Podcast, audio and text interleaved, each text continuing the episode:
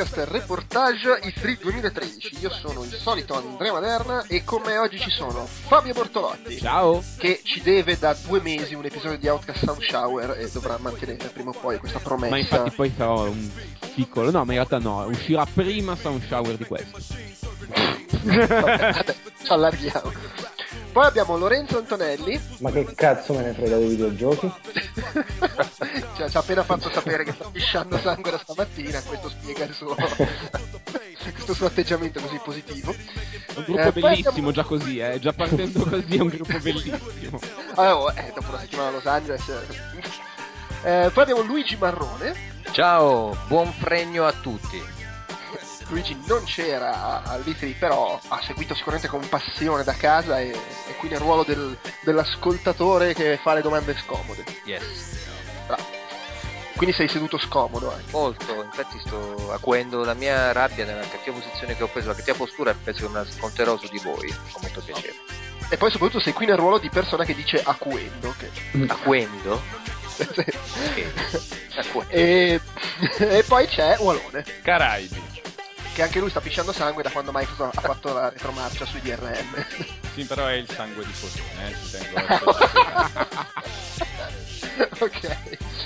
Eh, e direi che si potrebbe partire chiacchierando proprio di questo, cioè in generale chiacchierando delle eh, conferenze che sono state alle 3, quella di Sony e quella di Microsoft, e delle conseguenze che hanno avuto, perché dopo, senza stare qua a fare il riassunto delle conferenze, però al di là delle, di Microsoft che ha annunciato 200 esclusive, metà, no, 2, 3, 9 decimi delle quali però non sono troppo esclusive perché escono anche su PC di qua e di là, e Sony che ha detto ah sì le esclusive non ne parliamo perché la cosa importante è che dobbiamo dire che noi facciamo usare i giochi usati sulla nostra console Microsoft o Suka. Più o meno il messaggio era questo, ah costiamo 100 euro in meno, una settimana dopo Microsoft ha detto no ma ci eravamo sbagliati, anche su Xbox One si possono usare i giochi usati, tranquilli, anzi eh, cos'è che hanno aggiunto? Ah anzi non c'è il, il, blocco regionale e adesso oggi stavano addirittura dicendo ah e vorremmo anche aprirci un po' di più agli indie, cioè, cose a e caso. vietare i giochi nuovi, magari.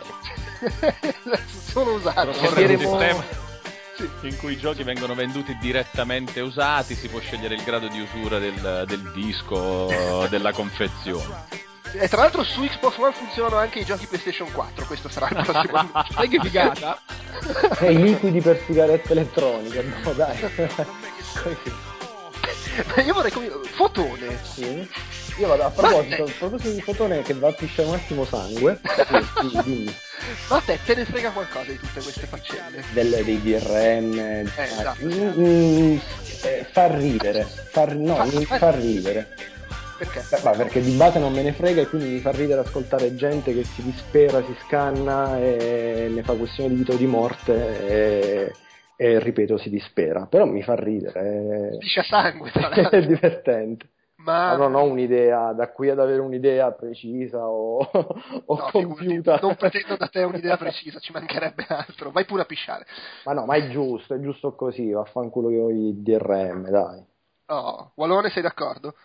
Sì, sì, assolutamente. Sul pisciare sangue guarda sempre, finché è quello di fotone sarò sempre d'accordo, sarò sempre d'accordo. No, a me piace un po' di più in realtà invece questa roba, mi interessa proprio le, le strategie del, della prossima generazione su cosa. Ah, potevano essere belle, alla fine non ci sono state più, perché c'era all'inizio uno scenario in cui Microsoft voleva presentare la roba nuova un po' fastidiosa per, per molti, e che però poteva avere quei risvolti digitali interessanti. E c'era addirittura c'è stato il periodo in cui lo poteva fare anche Sony. C'era la, Mm, così il pronostico era eh, magari però anche Sony farà una cosa del genere. Non è possibile che solo Microsoft blocchi l'usato. Poi Sony invece suca e, um, e quindi Microsoft suca e torna, il momento suca tra l'altro, tra l'altro il momento suca di Sony è stato fantastico perché era, tipo, è arrivato dopo un'ora e un quarto di conferenza in cui volevamo impiccarci in bagno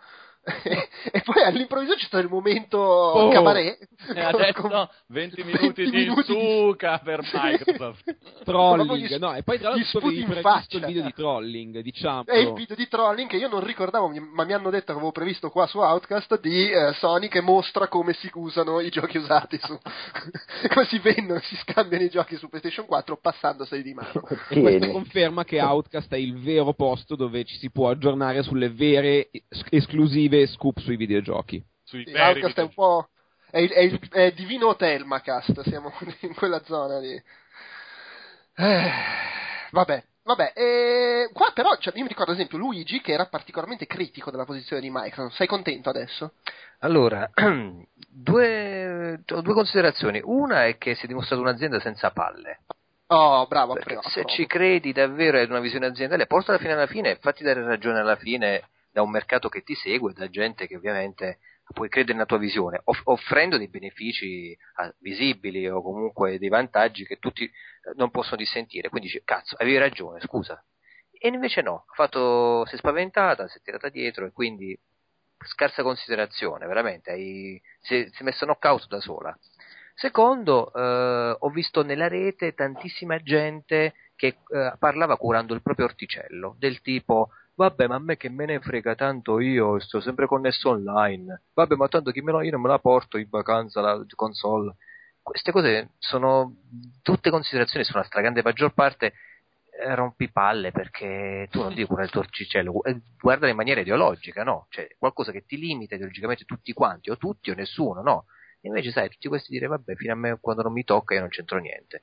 E qua fa vedere l'egoismo del videogiocatore nato, che fondamentalmente è un essere bifolco, redneck, eh, scemo, anche se veste con le Converse. eh, Però scusa, Microsoft stava proponendo un prodotto che metteva in vendita, cioè non è che è una cosa che sarebbe andata a limitare tutto l'universo, andava a limitare chi la comprava consapevole del fatto che sarebbe stato così, se non volevi quei limiti andavi su PlayStation 4, no? Certo, certo. Ma, Cioè, ma il, dicevo- punto, ma il punto è proprio, è proprio qui. Cioè, alla fine lui eh, si è veramente data il knockout da sola, secondo te, Microsoft?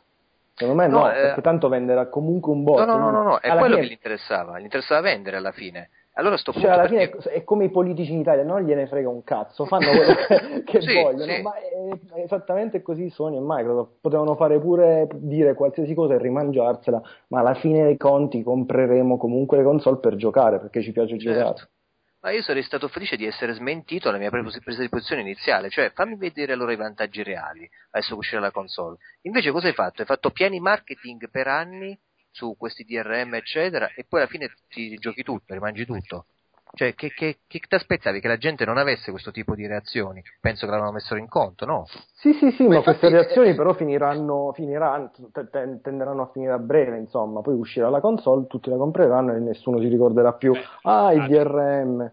Beh, adesso sì, per forza, perché non ci sono più appunto i DRM, cioè quelli La, che... la- che- la domanda è, è se l'avrebbero comprata Esatto. lo stesso con i DRM e non sapremo mai la risposta, fondamentalmente. A meno di un altro cambiamento di politiche da parte di Microsoft. O di Sony. O di- "Ah, ah, a questo punto lo facciamo noi sì. senza dirlo a nessuno.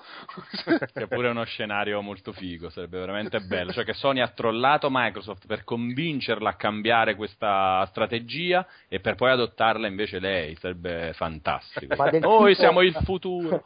No, e poi fanno vedere il filmato, no? Tu per dare il gioco a un altro glielo devi dare e poi devi attivarlo online. Vabbè, è- Ma infatti sì, era quello, Quello lo era step uno. one. Non sarebbe auspicabile uno scenario in cui Microsoft blocca i giochi di Sony usati, l'usato di Sony o, viceversa? E Nintendo in tutto questo cosa fa? Nicchia. E Nintendo si chiede ancora, ma di cosa stanno parlando? Cosa- Ma il digital che? Ma online in veramente? che senso? Ma veramente online puoi controllare? No! Madonna mia. Sai sta roba cloud, cloud che dico, non era il personaggio di Square Enix. Eh, non era in Final Fantasy. Tra, tra l'altro eh, ci sta pure un po' antipatico Cloud come nome perché è il primo Final Fantasy che non hanno fatto su, su Nintendo. Ti danno il codice amico per il cloud. Te lo devi appuntare a mano. Ma a proposito di usato, la storiella che mi è caduta a GameStop esattamente due giorni fa, c'è la famosa promozione che se porti tre giochi supervalutabili paghi 130 euro in, in meno la PS4 o 150 l'Xbox One. Allora porto Resident Evil Umbrella Chronicles per Wii, porto uh, Dishonored per PS3 e Tomb Raider per PS3. Tra l'altro Umbrella Chronicles sapete che è il più vecchio nella rosa dei tre.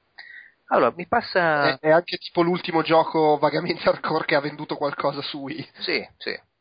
Allora, niente, il primo lo passa tranquillamente. Gli altri due mi dispiace, questi non, non sono supervalutabili. Ho fatto ma come? Sul sito GameStop sono supervalutabili, tranquillo, diventa una promozione. E aspetta che chiamo, chiama un collega, non si sa chi. No, mi dispiace, non li ritiriamo più, anche se noi però li rivendiamo a 45 euro, eh, nel senso sono giochi nuovissimi, sono usciti da poco, però è perché forse qualcuno ci sta marciando con queste prenotazioni.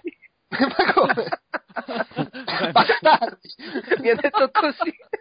È come se alla Conad non ti danno più i piatti se fai i punti spe- Eh, però la Eh, gente no. sta facendo i servizi di piatti. Non va bellissimo. bene, eh. È bellissimo. Io ho detto, vabbè, allora mo che devo fare? Eh, ti conviene prenderci un altro gioco supervalutabile, poi se c'è un altro a casa, vabbè, ho preso Dead Space 3, piatti. come ti dicevo, dando dietro di Dishonored e Tomb Raider. Lo gioco, adesso entro il 30 lo riporto e mi varrà per la supervalutazione. Cioè, aspetta, tu sei andato lì a portargli i giochi per comprare una console e sei uscito con un gioco. sì. Eh, però io, io, guarda, io veramente li stimo questi No, qua. eh, sì, sì, questi i veri vincitori alla fine del... Che è un po' la stessa mossa che hanno fatto con Microsoft, che è partita per mettergliela al culo e se l'è ritrovata. No, le politiche loro interne, tra l'altro, sono di piazzare quante più prenotazioni possibile. No, e la cosa bella è che tu lo vai a prenotare e ti dici ci stanno marciando con le prenotazioni. Stronzi. Eh, ma se- secondo me è perché hanno paura che Microsoft faccia di nuovo dietro front dopo che ci sono state tante prenotazioni. È tutto un gioco di, di scacchi, pedine messe in Madonna, giro. Ma. Fabio, tu che sei silente hai qualcosa da dire al riguardo? Sì, allora, Chi è, chi è che, che, che Ogni volta che parla Fabio, scusa, Fabio, adesso ti becchi questo. Ah, È Sony, è un po' come, è come il rapporto fra Sony e Microsoft, no? Fabio è Microsoft e Luigi è Sony che trovi. Beh, allora, io da un lato sono un po' d'accordo con Walone, nel senso che sarebbe stato carino vedere cosa succedeva. Dall'altro penso che quel sarebbe stato carino vedere cosa succedeva era un po' di wishful thinking, perché secondo me non ne sarebbe uscito molto di buono, non nell'immediato, nel senso che l'unico motivo per cui cioè a me del, del- del game sharing, ammesso che sarebbe stato come avrebbero detto, non mi importava molto. Mi sarebbe importato molto di più che, eh, visto che era un DRM tipo Steam, eh, avremmo visto dei prezzi tipo Steam, ma secondo me sarebbe stata una cosa impossibile per motivi eh, strettamente legati ai publisher, nel senso che eh, non so quanto avrebbe fatto comodo a livello commerciale a tutti e sarebbe, cioè comunque Microsoft come chiunque altro ha ancora bisogno del retail, ha ancora bisogno di GameStop e se si mettesse a fare una, una roba veramente tipo Steam che ogni tot ci sono i saldi che ti diamo i giochi in cambio di un pacchetto di chipster ehm, GameStop secondo me avrebbe smesso di vendere le console direttamente quindi, e GameStop che ci piacciono ha tanto tanto tanto tanto tanto potere che è cosa brutta secondo me. Quindi a me piacerebbe a me sarebbe piaciuto il futuro mi piacerebbe il futuro ma non credo in definitiva. Ci ho anche pensato un po' non credo che sarebbe stato il modo in cui avremmo visto il futuro Sapete, E a proposito poi- di futuro, a me cosa piacerebbe vedere al prossimo E3? La conferenza di GameStop. Ma che, che secondo me ci sta benissimo. Dop- ah, forse anche prima di quelle Microsoft, Sony ed eventualmente Nintendo. Tra l'altro la conferenza di GameStop può essere al posto di tutte le altre perché Anche, sì. decidono loro cosa fanno Sony e Esattamente, Microsoft e esattamente. quindi tanto vale che lo spieghino loro. Vabbè. Infatti io mi chiedo non ti fanno comunque entrare comunque alla conferenza di GameStop. Beh dipende, se porti 5 giochi supervalutati No, perché dicono, cavolo, abbiamo fatto una conferenza per la stampa e sta entrando la stampa. Non è possibile. che cazzo vogliono Eh, però se gli porti i biglietti delle conferenze Electronic Arts e Ubisoft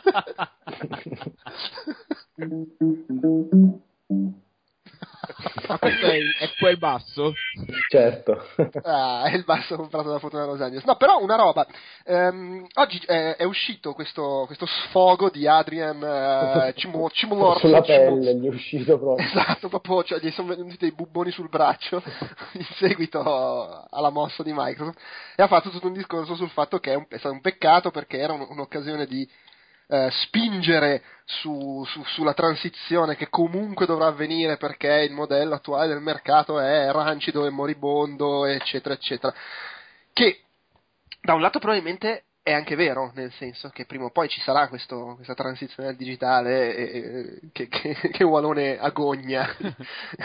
Però rimane sempre il fatto che o si mettono tutti d'accordo o se Microsoft è l'unica stronza che ti costringe a spendere 60 euro per scaricare 40 giga mentre con gli altri puoi portargli dietro due 14 usati e avere il disco e non dover scaricare cioè è anche un po' quello il problema. È un, è un conto è quando sei Apple che dice oh eh, c'è l'iPhone, non esiste nient'altro del genere, qua devi comprare la roba, eh, la scarichi, però la scarichi in fretta e costa 90 centesimi, e poi invece Microsoft ti dice, oh, se vuoi usare la nostra console devi spendere 60 euro per non avere niente in mano, impiegarci le ore a scaricarlo, stare sempre online, oppure puoi comprare la PlayStation 4 che non ti costringe a fare queste cose e costa di meno.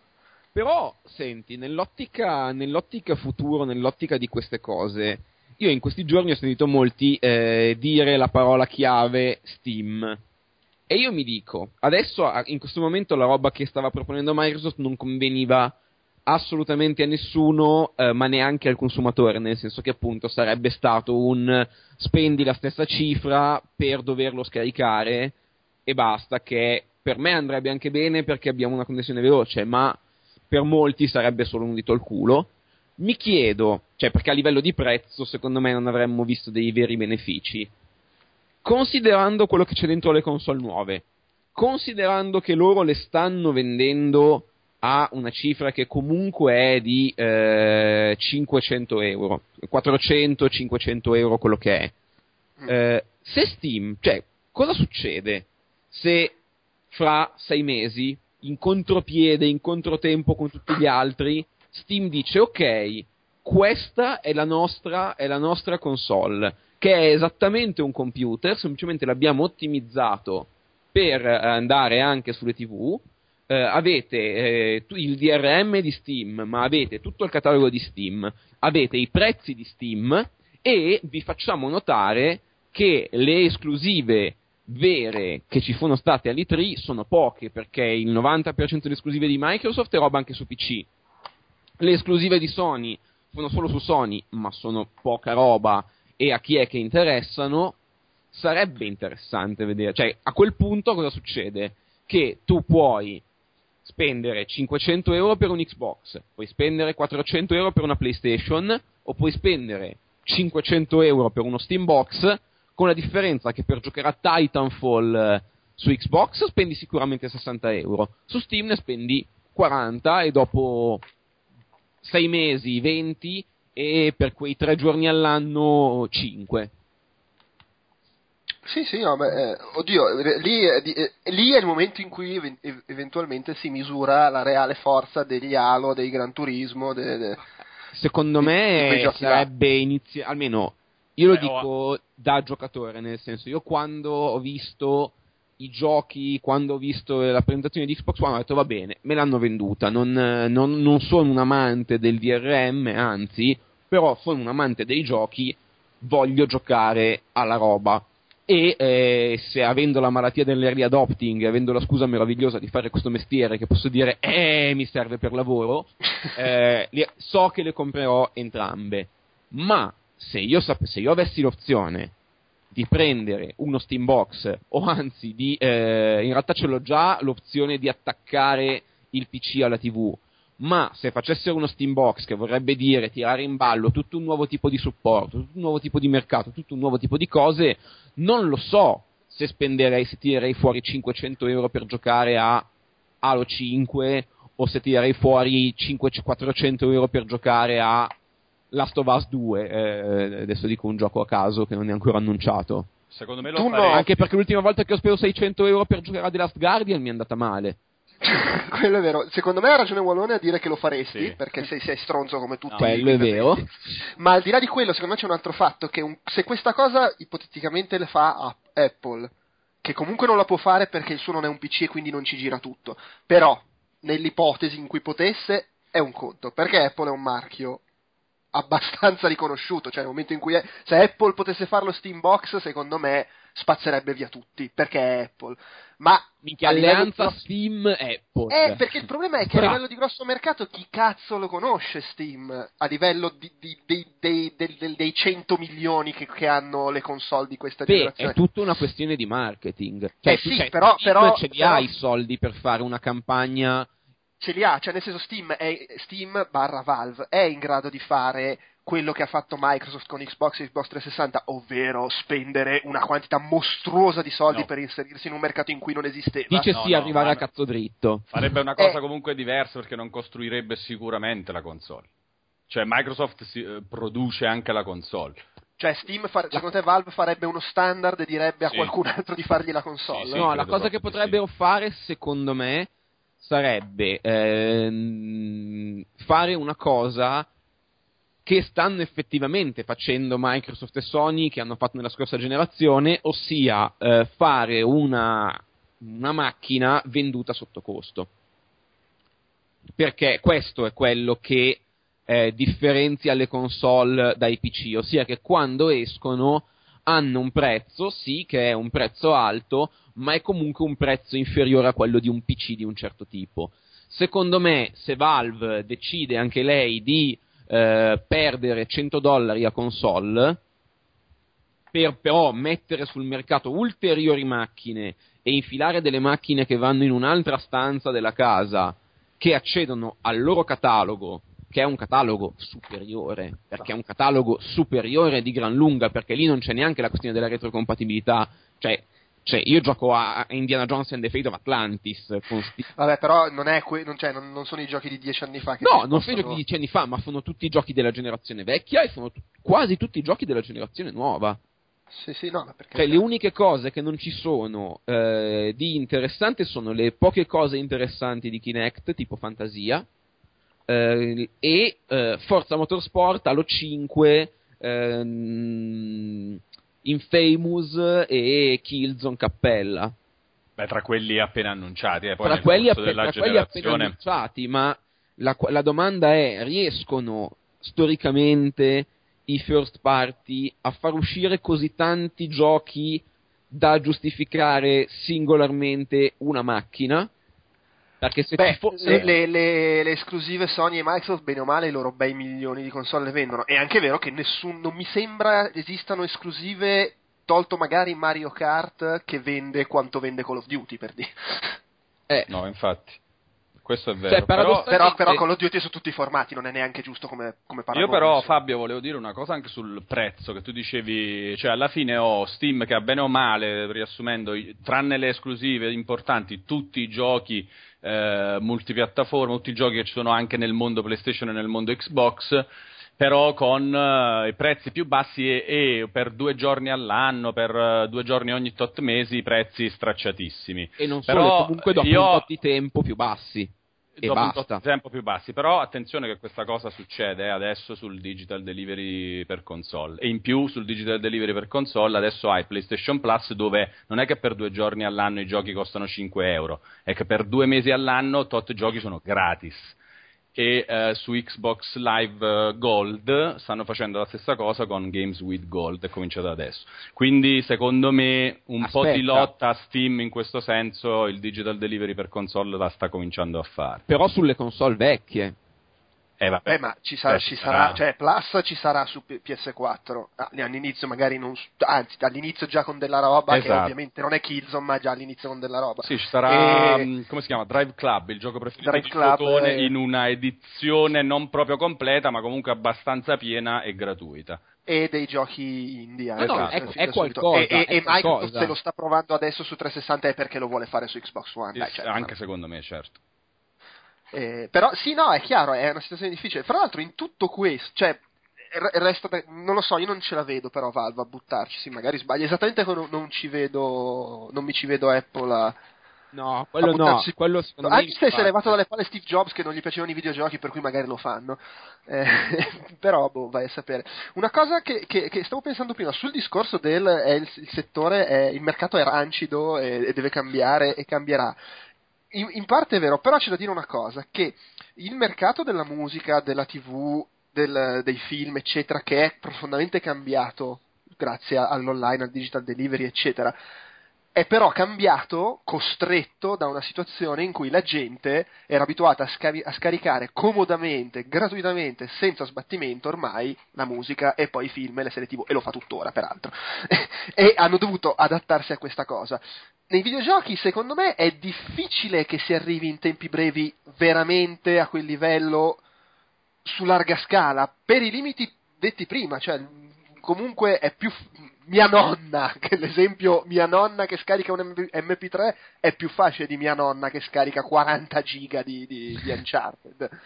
No, Eh, ma c'è anche da dire che la musica è un bell'altro paio di maniche per un... cioè la musica si è lamentata tanto perché avevano, eh, avevano l'oro, avevano tutto quello che volevano e poi da, da Napster in poi gli, è un po' scop- gli, gli si è rotto il giocattolo. Però prima avevano tutto quello che potevano desiderare, perché nonostante ci fossero le cassettine, la pirateria ci fosse sempre stato, ci fosse sempre stata, non c'era internet, quindi qualcuno, uno su dieci lo doveva comprare il CD per farti, per copiarti la cassettina o quello che è. La musica però si rifà tanto sui concerti, sul merchandise e, tutto- e- e su tutta un'altra serie di cose. Non è più in uno stato di, di grazia come era un tot di anni fa, perché comunque i vari Spotify così sì, generano soldi ma fanno una magra consolazione. Però comunque ci sono delle forme di guadagno che che ha un artista, cioè che ha il, il- il- il produttore di videogiochi della situazione nella musica, ha una serie di fonti di guadagno che sui videogiochi non ci sono. Se ti piratano il gioco, se te lo piratano sistematicamente, ce l'hai un po' nel babà. No, no, è chiaro, però il punto è che cioè, si deve proprio rompere completamente, il, cioè il, il punto è un po' quello, perché cambi completamente il, il- il funzionamento del mercato, si deve rompere il mercato, non, non- non- non- non c'è modo di arrivarci gradualmente perché in tutte le direzioni si spinge per non cambiare, giustamente le- i grossi publisher vogliono continuare a fare soldi nel modo in cui sanno farli, giustamente l'utenza dice oh, a me va benissimo così com'è adesso che mi rivendo il gioco usato, vaffanculo te che non fai soldi, io voglio continuare così. Sì. E quindi non, non si- non- non può cambiare il modello, a meno che non si arriva al punto in cui semplicemente non si può più fare nulla perché non funziona. Dai. Vai, vai. vai, vai, così. In quest'ottica eh, il PC a me colpisce molto perché è come se fosse in una dimensione parallela che è avanti di 5 anni. Perché ehm, la pirateria c'è tantissimo anche su PC, però ehm, tanta gente, mentre prima il 90% della gente che conoscevo piratava giochi, punto, cioè usciva il gioco, scaricava la ISO e lo installava. Adesso su PC sono cambiati i prezzi, sono cambiate un tot di cose, sono cambiati anche i tipi di giochi, nel senso che piratare Don't Starve, che costa 9 euro, anche chi, ehm, anche lo studente che ha pochi soldi ha lo stimolo più a comprarlo che non a farsi gli sbattimenti di crack, mica crack, torrent mica torrent. Eh, esatto, è anche una questione di sbattimenti, non è solo una questione del costa 9 euro, perché fosse solo costa 9 euro la gente lo pirata lo stesso, è che però costa 9 euro ed è comodo, comodo, ottimo il servizio, mi fa piacere comprare, cioè tutte queste cose assieme Sì. che è poi il discorso per cui sì, non ci sono più i soldi che si facevano prima, però Spotify e iTunes comunque sono dei business Esatto, che però funzionano. intanto chi, ti perme- chi fa cose intelligenti guadagna bene, ma è un discorso bellissimo che faceva Gabe Newell tempo fa ormai, che diceva la differenza tra... ehm, cioè la gente pirata le cose quando la pirateria gli dà un servizio migliore. Ese- l'esempio famoso era Game of Thrones.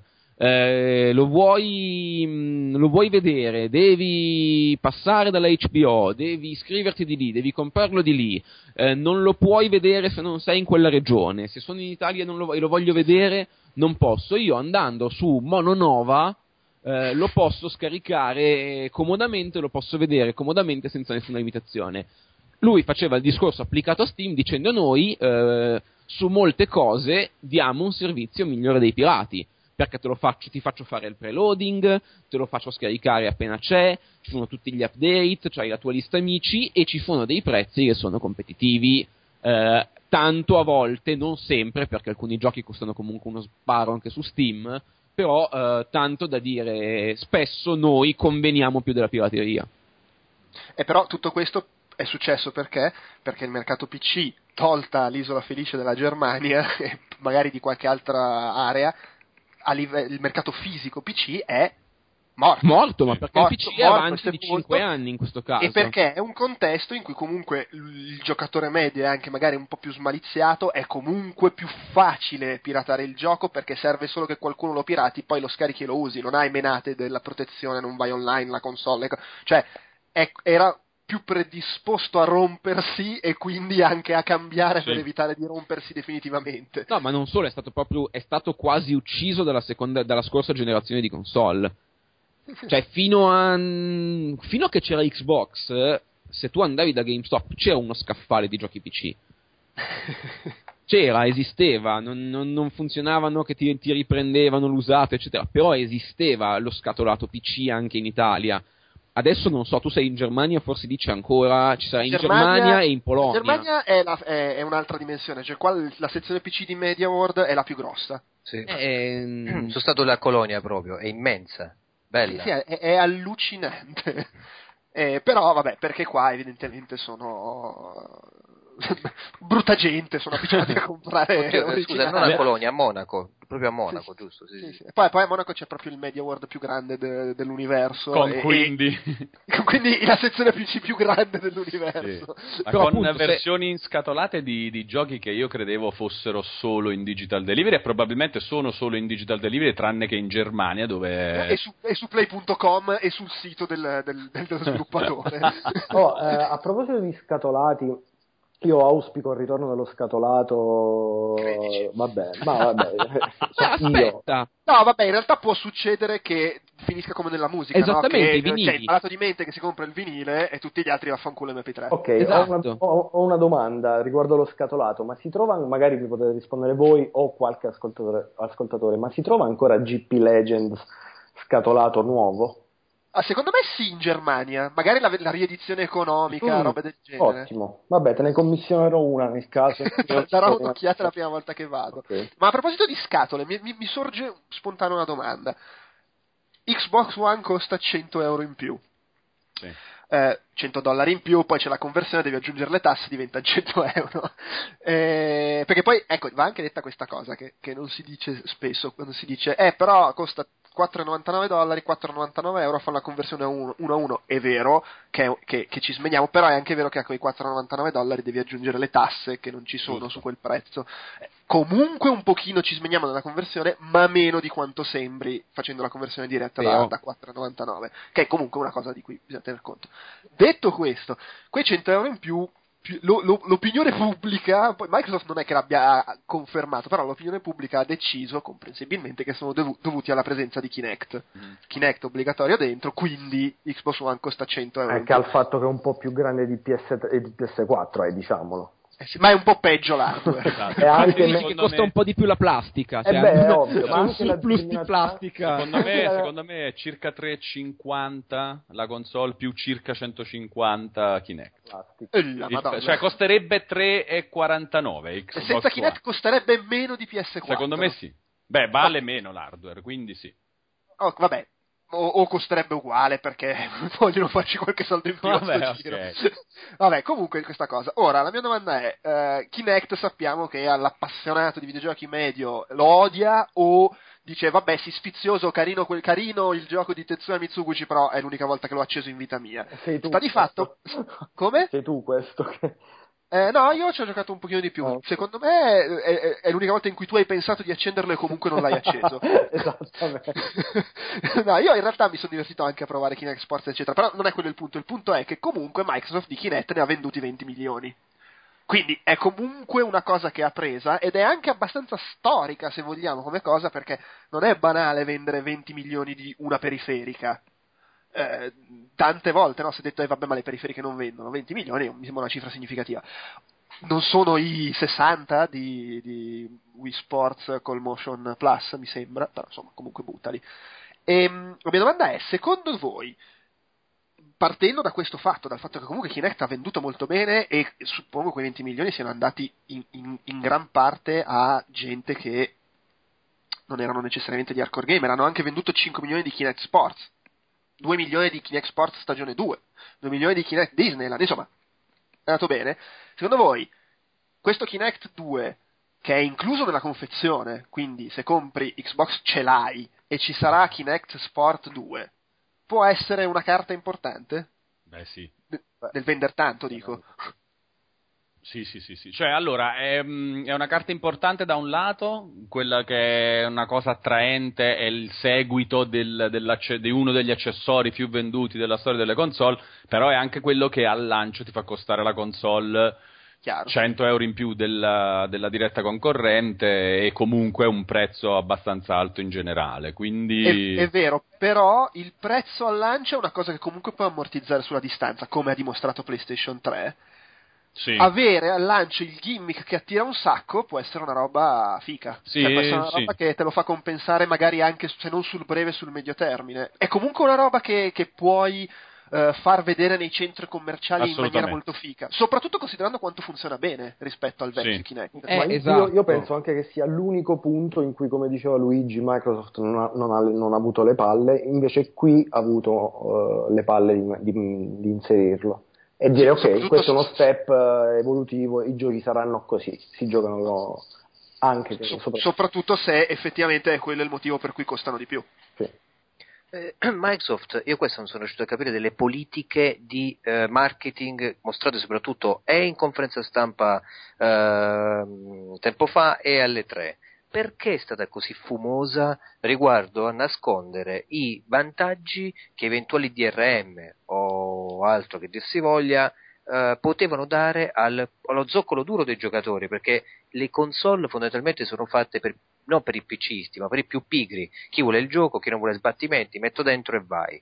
Perché non hanno dato una. Sembra quasi che parlassero positivamente di qualcosa che non spiegavano bene, che era molto limitante, quindi c'è stata un'insurrezione di massa, e, e, e non hanno invece puntato su quelli che potevano essere i piani strategici dei DRM invece buoni, di condivisione, hanno detto non detto, uscito il giorno dopo un comunicato ufficiale, poi smentito, non puoi fare questo tipo di informazione. Luigi, Io non riesco a capire. Ri- ripeto, i politici non lo sapevano neanche loro, aspettavano a Cristo! No, secondo me, secondo preventivato me... il dietrofront, era già tutto scritto. Sì, sì, ma infatti quello nettamente, cioè secondo me ci sono diversi fattori. Uno è che comunque non hanno detto tutto troppo chiaro perché già in partenza dicevano non è da escludere che cambiamo idea, vediamo un attimo come è la ricezione, vediamo, vediamo cosa, cosa fa Sony. Sony, bravo.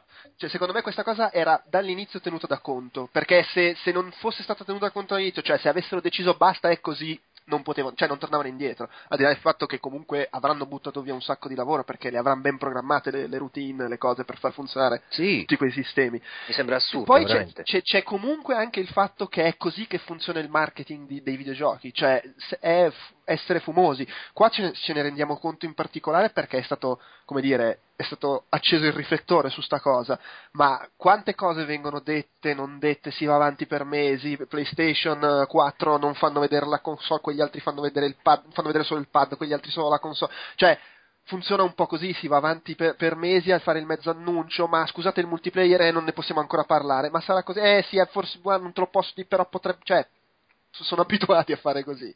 E, e poi c'è, c'è, c'è, il fatto che ormai la, la... Ecco, e poi tu dici le console non sono pensate per, per il PC, sono pensate per quello da divano. E magari c'è stato anche un po' quello, nel senso che queste cose qua del DRM non sono robe secondo me a cui fa troppo caso l'utente da divano, cioè quello che non è il videogiocatore appassionato ma gli interessa sì. solo avere FIFA e Call of Duty. Si è visto nettamente dalle reazioni proprio, secondo me, questo proprio questo fatto che stai dicendo, cioè quello, l'appassionato della console ha visto solo limiti, che è vero che le robe positive eh, eventuali non sono state spiegate bene, però è anche vero che nessuno ci ha quasi nessuno ci ha riflettuto di suo e tutti hanno visto, eh, non si può fare questo, non si può fare quest'altro e sono obbligato a fare quest'altro e basta. Sì, E, e lì, secondo me, il momento, cioè, magari gli do troppa importanza, ma magari anche no. Eh, c'è tutta una fascia di utente console da divano che in realtà non se la caca granché la, la, la, la, marea della discussione su internet e non stava magari neanche troppo facendo caso a questa cosa e Microsoft contava magari anche su questo fatto ma a un certo punto è successo che in America in tv è arrivato il messaggio che PlayStation 4 permette di usare i giochi usati quell'altra no. E lì secondo me è la fine perché è, è, improvvisamente cioè, è, è, successo al, allo show di Jimmy Fallon, che credo sia una delle trasmissioni più seguite in America, è stata detta questa cosa. Lui ha detto, ah, e poi su PlayStation 4 si possono usare i giochi usati, non come su quegli altri. Minchia, lì panico. Sì. Cioè, improvvisamente il mondo tutta l'America, il pubblico a cui vuoi vendere la console, sa che c'è questa cosa strana e dall'altra parte no, e dall'altra parte costa anche 100 dollari in meno. Mm. Ma è assurdo, io continuo a non capire eh, che errore hanno commesso e perché, non, non, l'hanno resa per niente appetibile da un punto di vista proprio del DRM e di quello che invece poteva passare come messaggio. Eh, ripeto, per me eh, sono sempre dell'avviso che massima libertà, scambio orgiastico e vai. Per, però cazzo, cioè, fammi vedere uno spiraglio positivo, non me l'hai spiegato, è tutto in fieri e poi è morto. Cioè, speravano di non doverlo spiegare eh, perché, perché, comunque come la spieghi per molti sembra una cosa negativa e loro speravano di non doverla spiegare e di poterla non spiegare perché se avesse fatto anche Sony la stessa cosa tutte e due se ne stavano in silenzio e magari quelli come dice Gio Pep giustamente su cui loro puntavano che non se, non se, ne rendono conto, esce il nuovo FIFA per le nuove console, me la compro, lo porto a casa e magari non se ne rende conto finché non prova a rivenderlo usato il gioco. No, ma tanto sì. più che, non dimentichiamocelo, loro avevano detto che ci sarebbe stato un sistema per comunque vendere il gioco tra usato sì, stock. Sì, Quindi quella cosa lì, che è la cosa che interessa la maggior parte della gente, la potevi fare. Esattamente. Sì, sì, sì. Per cui è, cioè, il, è quel, l'hanno venduta male e poteva essere una cosa che in realtà la maggior parte della gente non avrebbe dato troppo fastidio, secondo me. Sì. Poi posso sbagliarmi. Se ma... gestivano meglio, ecco, forse solo il, il check online ogni 24 ore. Se avessero dato la modalità offline annunciandola per bene, secondo me là era, oh, allora è veramente uguale a Steam, zitti. Cioè... Sì, sì, ma infatti sì, e tra l'altro, anche perché poi, la, la, cioè, adesso, la cosa del mi porto il 360 in vacanza, adesso onestamente sbaglierò, ma secondo me è una roba veramente da super appassionato che si vuole portare la cassapanca al mare o in montagna. Dubito che il, la, la, maggior parte della gente oggi con l'iPad, lo smartphone, magari anche la console portatile si sta a portare dietro quel catafalco quando... Beh, c'era la gente che si portava, però in effetti forse una roba del passato, c'era chi si portava la Play 2 per giocare a PES. Beh, eh, vabbè, questo sì, era il. Um... È vero, sì, però boh, non lo so. Secondo me loro vogliono venderti un aggeggio che è il decoder che tieni attaccato in tv a casa. Tu il decoder non te lo porti dietro, ti porti dietro l'iPad perché tanto la roba di Netflix la, vida- la vedi anche lì. Cioè, è, è quello il concetto. Sì. Ma voi da vicino l'avete vista la PS4? Intendo, sì, sì. È, è vero che è più o meno una PlayStation Slim, PlayStation 3 Slim, quella modello non nuovo, il penultimo. Più Mi ricorda un po' la 2 Slim. 2 no, 2 sì. messe insieme no, no, tipo come sandwich. grandezza, come dimensioni in te. Ah, Scusate, non mi sono spiegato. Beh, eh. sì, è meno grossa di quello che mi aspettavo, però non saprei, non saprei dirti. Oggi leggevo da qualche parte che, che, che è l'Xbox One in versione Italic. Vero, very, beh, fantastica sta definizione, tra l'altro, fantastica. È vero, è storta tipo così, è il, tipo il rettangolo che diventa, come si chiama quell'altro con i lati storti? Il, c'è, un'immagine bellissima, c'è un'immagine bellissima su Tumblr, ma su Tumblr è già tutto old ieri, quindi vabbè, poi la, la posterò. Ma eh, secondo me di perimetro non è, non è più, più, più, piccola eh, di, di PlayStation 3 proprio di, di... Bello, bello, questo è un bel pronostico, perché in effetti non è che siamo stati lì a misurarle poi. Ma più o meno, dai, estetica, lì, eh. estetica secca. Io PS4, a livello solo estet- di estetica dello, dello scatolone. Ma per me è abbastanza indifferente. Tra l'altro mi sembra che si facciano la guerra in salotto anche nel senso le facciamo grosse così c'hai posto solo per una sola. e devi anche togliere l'amplificatore se non stai attento. Ma invece una bellissima mossa sarebbe stata magari da parte di Sony Uh, progettare un sistema per impilare le varie console, cioè con uh, il, lo, la scanalatura apposita per metterci, e qui ci potete mettere Xbox 360. eh, e, e, se non vi ci sta troppo, ma levate quel Wii U di merda. Lì allora signor, sono, sono i signori. Tra l'altro ti permette anche di attaccare due PlayStation 4 assieme col nastro adesivo e ottenere una PlayStation 5 come Otto. Wii. è più grande secondo me di una PS3, non il modello Slim che non ce l'ho, ma mh, parlo dell'u- dell'ultima, quella dopo la FAT. Com'è che si chiama? PS3. Do- dopo la FAT c'è la Obese. Ma eh, no, ecco una cosa, il pad, attenzione, Sì. io non ho provato un singolo gioco PlayStation 4, però ho preso in mano il pad ed è il primo pad PlayStation nella storia che mi è sembrato comodo da tenere in mano. Anche a me. Che vabbè, mi rendo conto che molta gente non la pensa come me sui DualShock, però a me il DualShock fa abbastanza cagare e questo qua l'ho trovato comodo. Io l'ho trovato gradevole. molto bello, però devo, devo ammettere che questa è una roba su cui Microsoft ha vinto già dai tempi dell'Xbox One col controller S. Io mi sono tanto abituato a- agli stick asimmetrici. Mi è piaciuto moltissimo il pad di PS4 perché gli stick sono bellissimi, è, è proprio bello da tenere in mano, eh, però eh, gli stick simmetrici a me non piacciono più non mi piacciono più, anche perché il- col fatto che eh, si usa nel 90% dei giochi eh, quasi solo lo stick, eh, lo stick analogico, è più giusto averlo in alto, secondo me. Cioè, la Posso quello PlayStation- di dire, sinistra. Sì, quello sinistro. posso Quello- dire una, una roba su, sul controller di PS4 è che No. è inerente allo sporco. Vai. Nel senso, l'ho tenuto in mano, sì, ok, bello, mh, confortevole e tutto, ma eh, Poi te lo quella... sei chiamato a culo. Cioè, come, cos'è che è inerente allo sport? Me lo sono infilato nel culo e è rimasta della merda attaccata. Lo sei chiavato al culo. Eh vabbè, ma il giornalista vero fa tutto, cioè è, è- è giornalismo investigativo quello. Eh, però prova sul campo, prova con mano, prova No, e poi devi anche, devi anche vedere com'è il grip, no? Se, se sei No, sacco di merda, se ti scivola il dito. ma- ma- Dopo però non lamentarsi se pisci sangue, insomma. Ah, no, no, ma il discorso dello sporco proprio c'entra con il, con il grip, eh, perché Sì. quella sottilissima, ehm, quello sottilissimo strato zigrinato di zigrinatura che ha nella parte finale de- de- del For corpo, extra pleasure. secondo me quello lì si riesce, esattamente. Vedi merda. Ribbed. Ma fra l'altro io sono l'unico a cui si è distrutto l'analogico del pad 360 nel senso che mi si è consumata la, la gommina, No, cioè ho l'anima fuori. è adesso. successo. Quello è molto onore, quello è, è onore, quello è l'onore del giocatore. Sì, estivo soprattutto.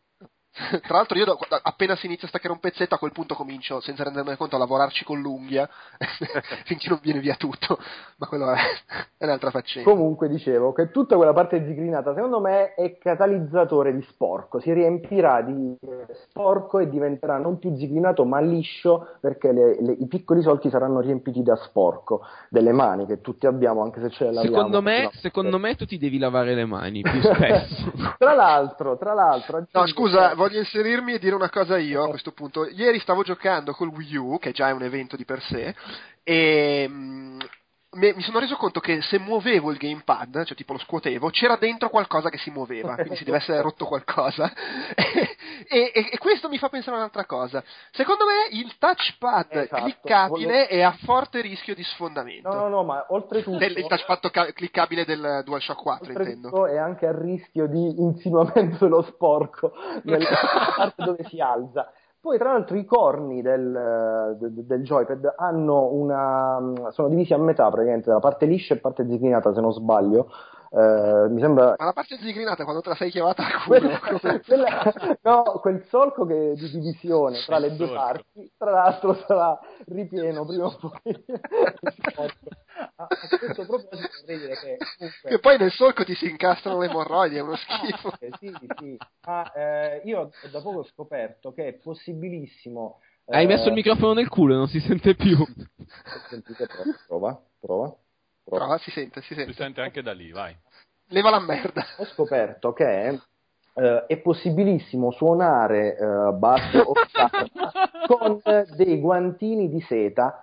Eh. Cosa cazzo stai No, dicendo? spiego, le corde per gli strumenti musicali, come ben sa chi suona, eh, costano parecchio. eh, con la sudorazione e tutto durano pochino, un mese e mezzo, due se le vuoi brillanti e poi le devi cambiare e costano 30-35 euro. È possibile suonare usando guanti di seta e risparmiando così le corde. Secondo me io Ma perdendo 20 punti di virilità. Poi guarda quel bassista con i guanti di seta. Eh, Acuendo la virilità. Il bassista un, sarà un signore però ai miei occhi. Ma comunque io consiglio questi guanti di seta anche per chi eh, giocherà con PlayStation 4 proprio per evitare che tutto lo sporco uh, vada, a inser- vada, a inserirsi nelle intercapedini del, de, ah, grande, comunque Lorenzo, fateci caso, eh, da delle tu dovresti studiare il Feng Shui, tipo, che ne so, come disporre i mobili, sì, Luigi, ma alla fine ad analizzare quello che sarà la vita quotidiana di, tu, di tutti i giorni. Sì, sì, sì, no, ma veramente lo dico. Al CRM, alle politiche di mercato, quando poi alla fine avremo sì. tutti, tutti, e dico tutti, cazzo, un joypad dei due, se non tutti e due in mano, anche contemporaneamente. No, ma hai ragione, tu sei e molto Lo sporco diventa un problema molto più importante e quotidiano del, del, dei DRM. Ehm, ma scusa, eh, già che abbiamo parlato di chiavarti il padre del coil, Fotone, commentaci tu che hai provato Forza Motorsport i grilletti con la vibrazione del pad di Xbox One. Allora, È vero grilletti eh, ro- eh, che vibrano era una roba che avevo totalmente dimenticato.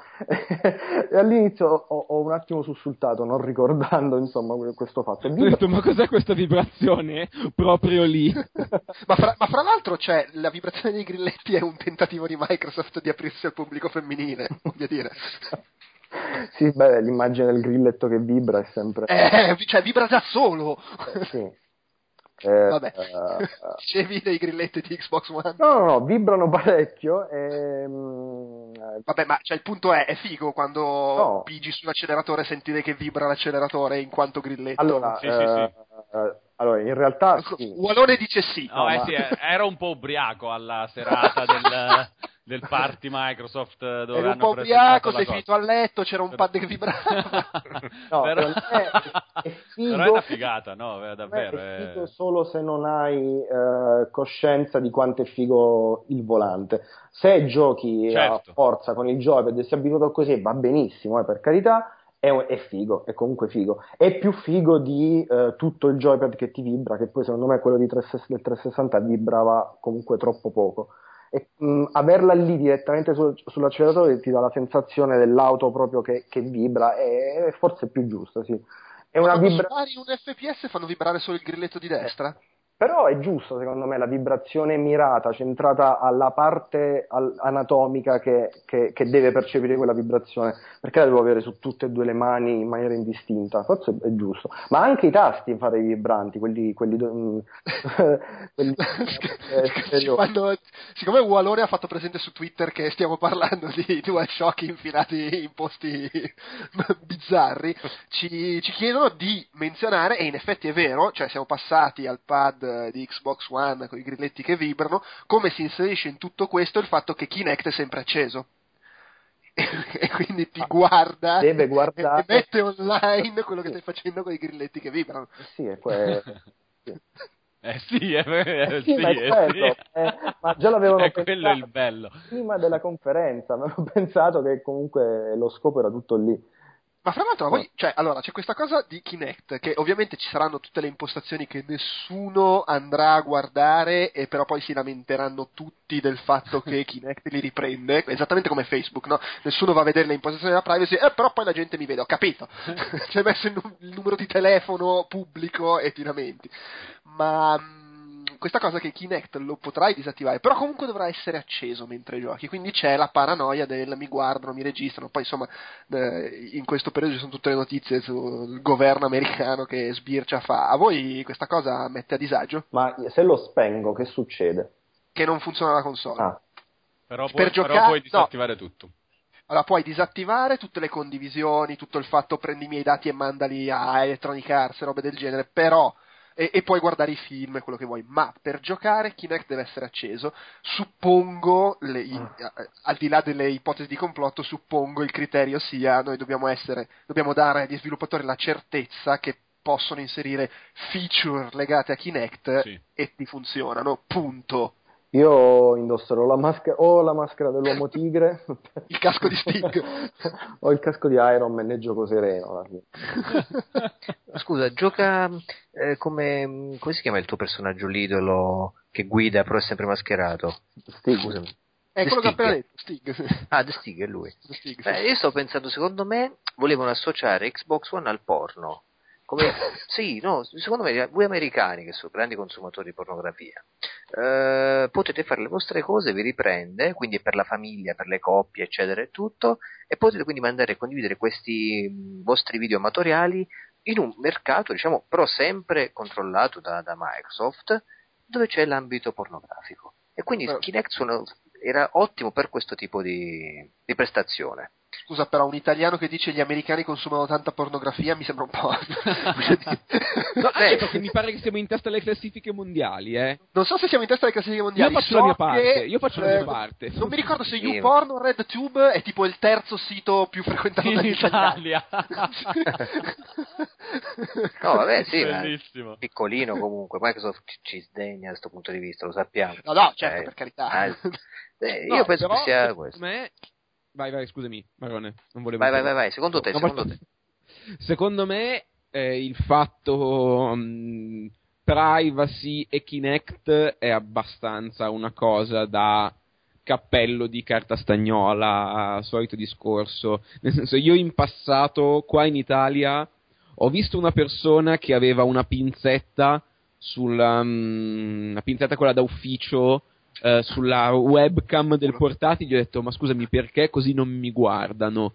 E allora ho detto "Mm, vabbè, eh, cioè, secondo me quelli diventano eh, dei problemi eh, nel momento, eh, fermo restando che sostengo la privacy e sostengo che la gente non dovrebbe farsi i cazzi nostri, eh, aggiungo che secondo me non è un problema, cioè un- è una roba che se anche fosse, cioè se anche Kinect fosse acceso tutto il giorno e ci fosse il garante della privacy di sto cazzo che si fa le seghe Carazzo. guardandomi mentre gioco a Assassin's Creed 7 dall'altra parte del mondo a me non me ne frega niente Ma, onestamente eh, cioè è una roba detto che... diventa problematico nel momento in cui ho delle attività illegali però a quel punto se ho delle attività illegali o se faccio delle cose che non voglio che si vedano in casa mia eh, non, ho, non installo delle webcam ma non è, ma è un discorso che vale secondo me con qualunque web cioè perché nessuno ha fatto questo discorso con eh, la webcam eh, integrata nei Mac Ma poi, cioè, vale sempre lo stesso fatto. Ti dà fastidio questa cosa? Non comprare Xbox Non No, non è che sei Ma- obbligato ma- a ma- ma comprare a me sembra molto più pericoloso nell'ottica, nell'ottica della privacy, nell'ottica del cappello di stagnola. Mi sembra molto più pericoloso avere una webcam sul portatile, perché allora davvero, eh, se c'è qualcuno, c'è qualcuno che vuole fare dell'hacking serio, vuole eh, fregarmi su qualcosa, motivi di cercare di, di fregarmi, può fare molto di più con, con la webcam che ho sul Ma, portatile. ma poi tra l'altro le- la webcam sul portatile sì che ti guardano mentre ti fai le seghe, non mentre giochi a Assassin's Creed. Esattamente. Ma eh, avete detto che, Xbox, che mh, mh, se spengo Kinect eh, non funziona più il gioco, ma se, Cazzo, ci, me- non funziona ma se ci metto una striscia di nastro isolante e lascio acceso perfettamente il Se lo tutto. appiccichi davanti. Eh certo. Sì, ma Eh, beh, allora c'è comunque il microfono che ascolta quello che E dici. Eh, vabbè, però intanto... una tua, imma- una tua foto. No, no, io- piazzi davanti in così realtà lo se- inganni pure il garante.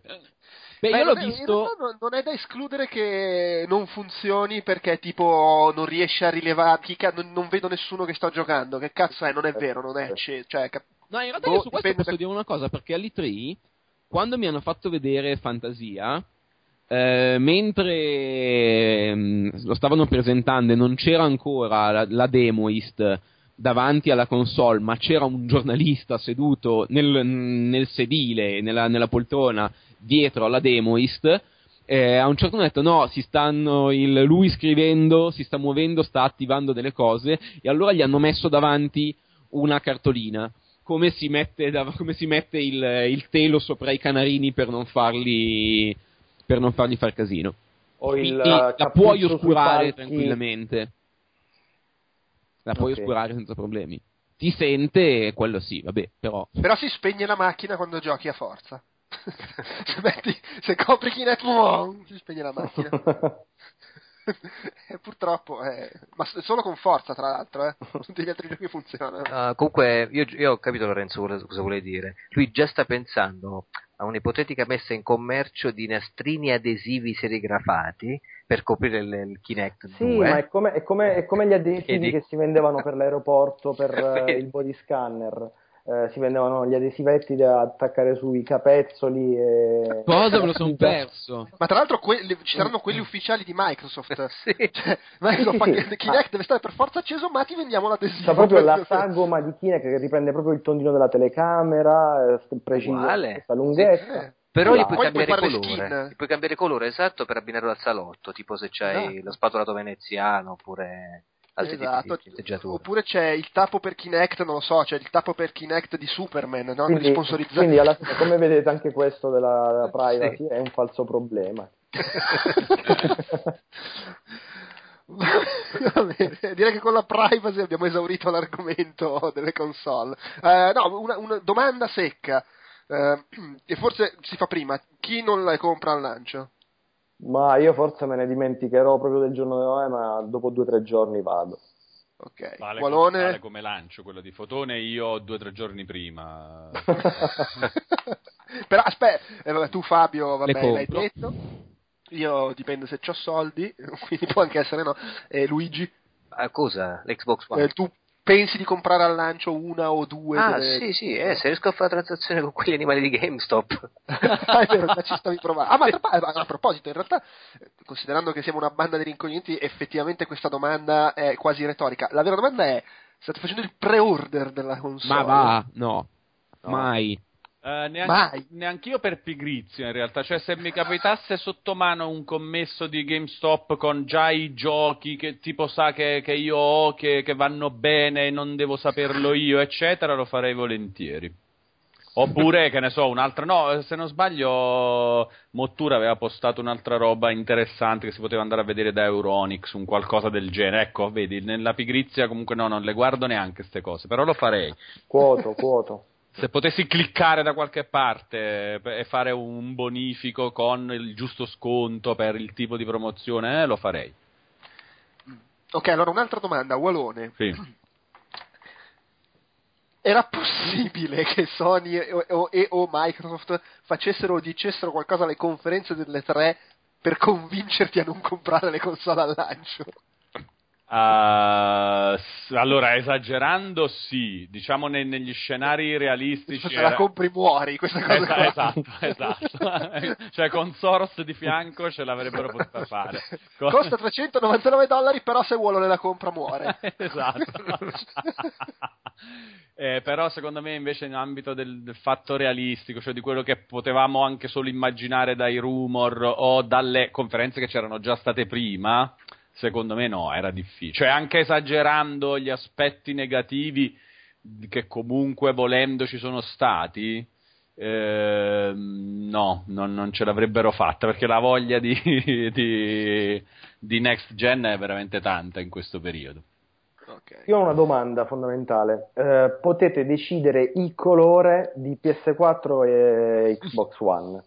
Non c'è solo nera. Se voi decidete un colore, quello sarà. Mm. Io voglio PS4 fucsia e mm. Xbox One giallo limone. che schifo. I Lakers non è che, non è che puoi cam- cambiarmi anche il Wii U in rosso pompeiano no, sì.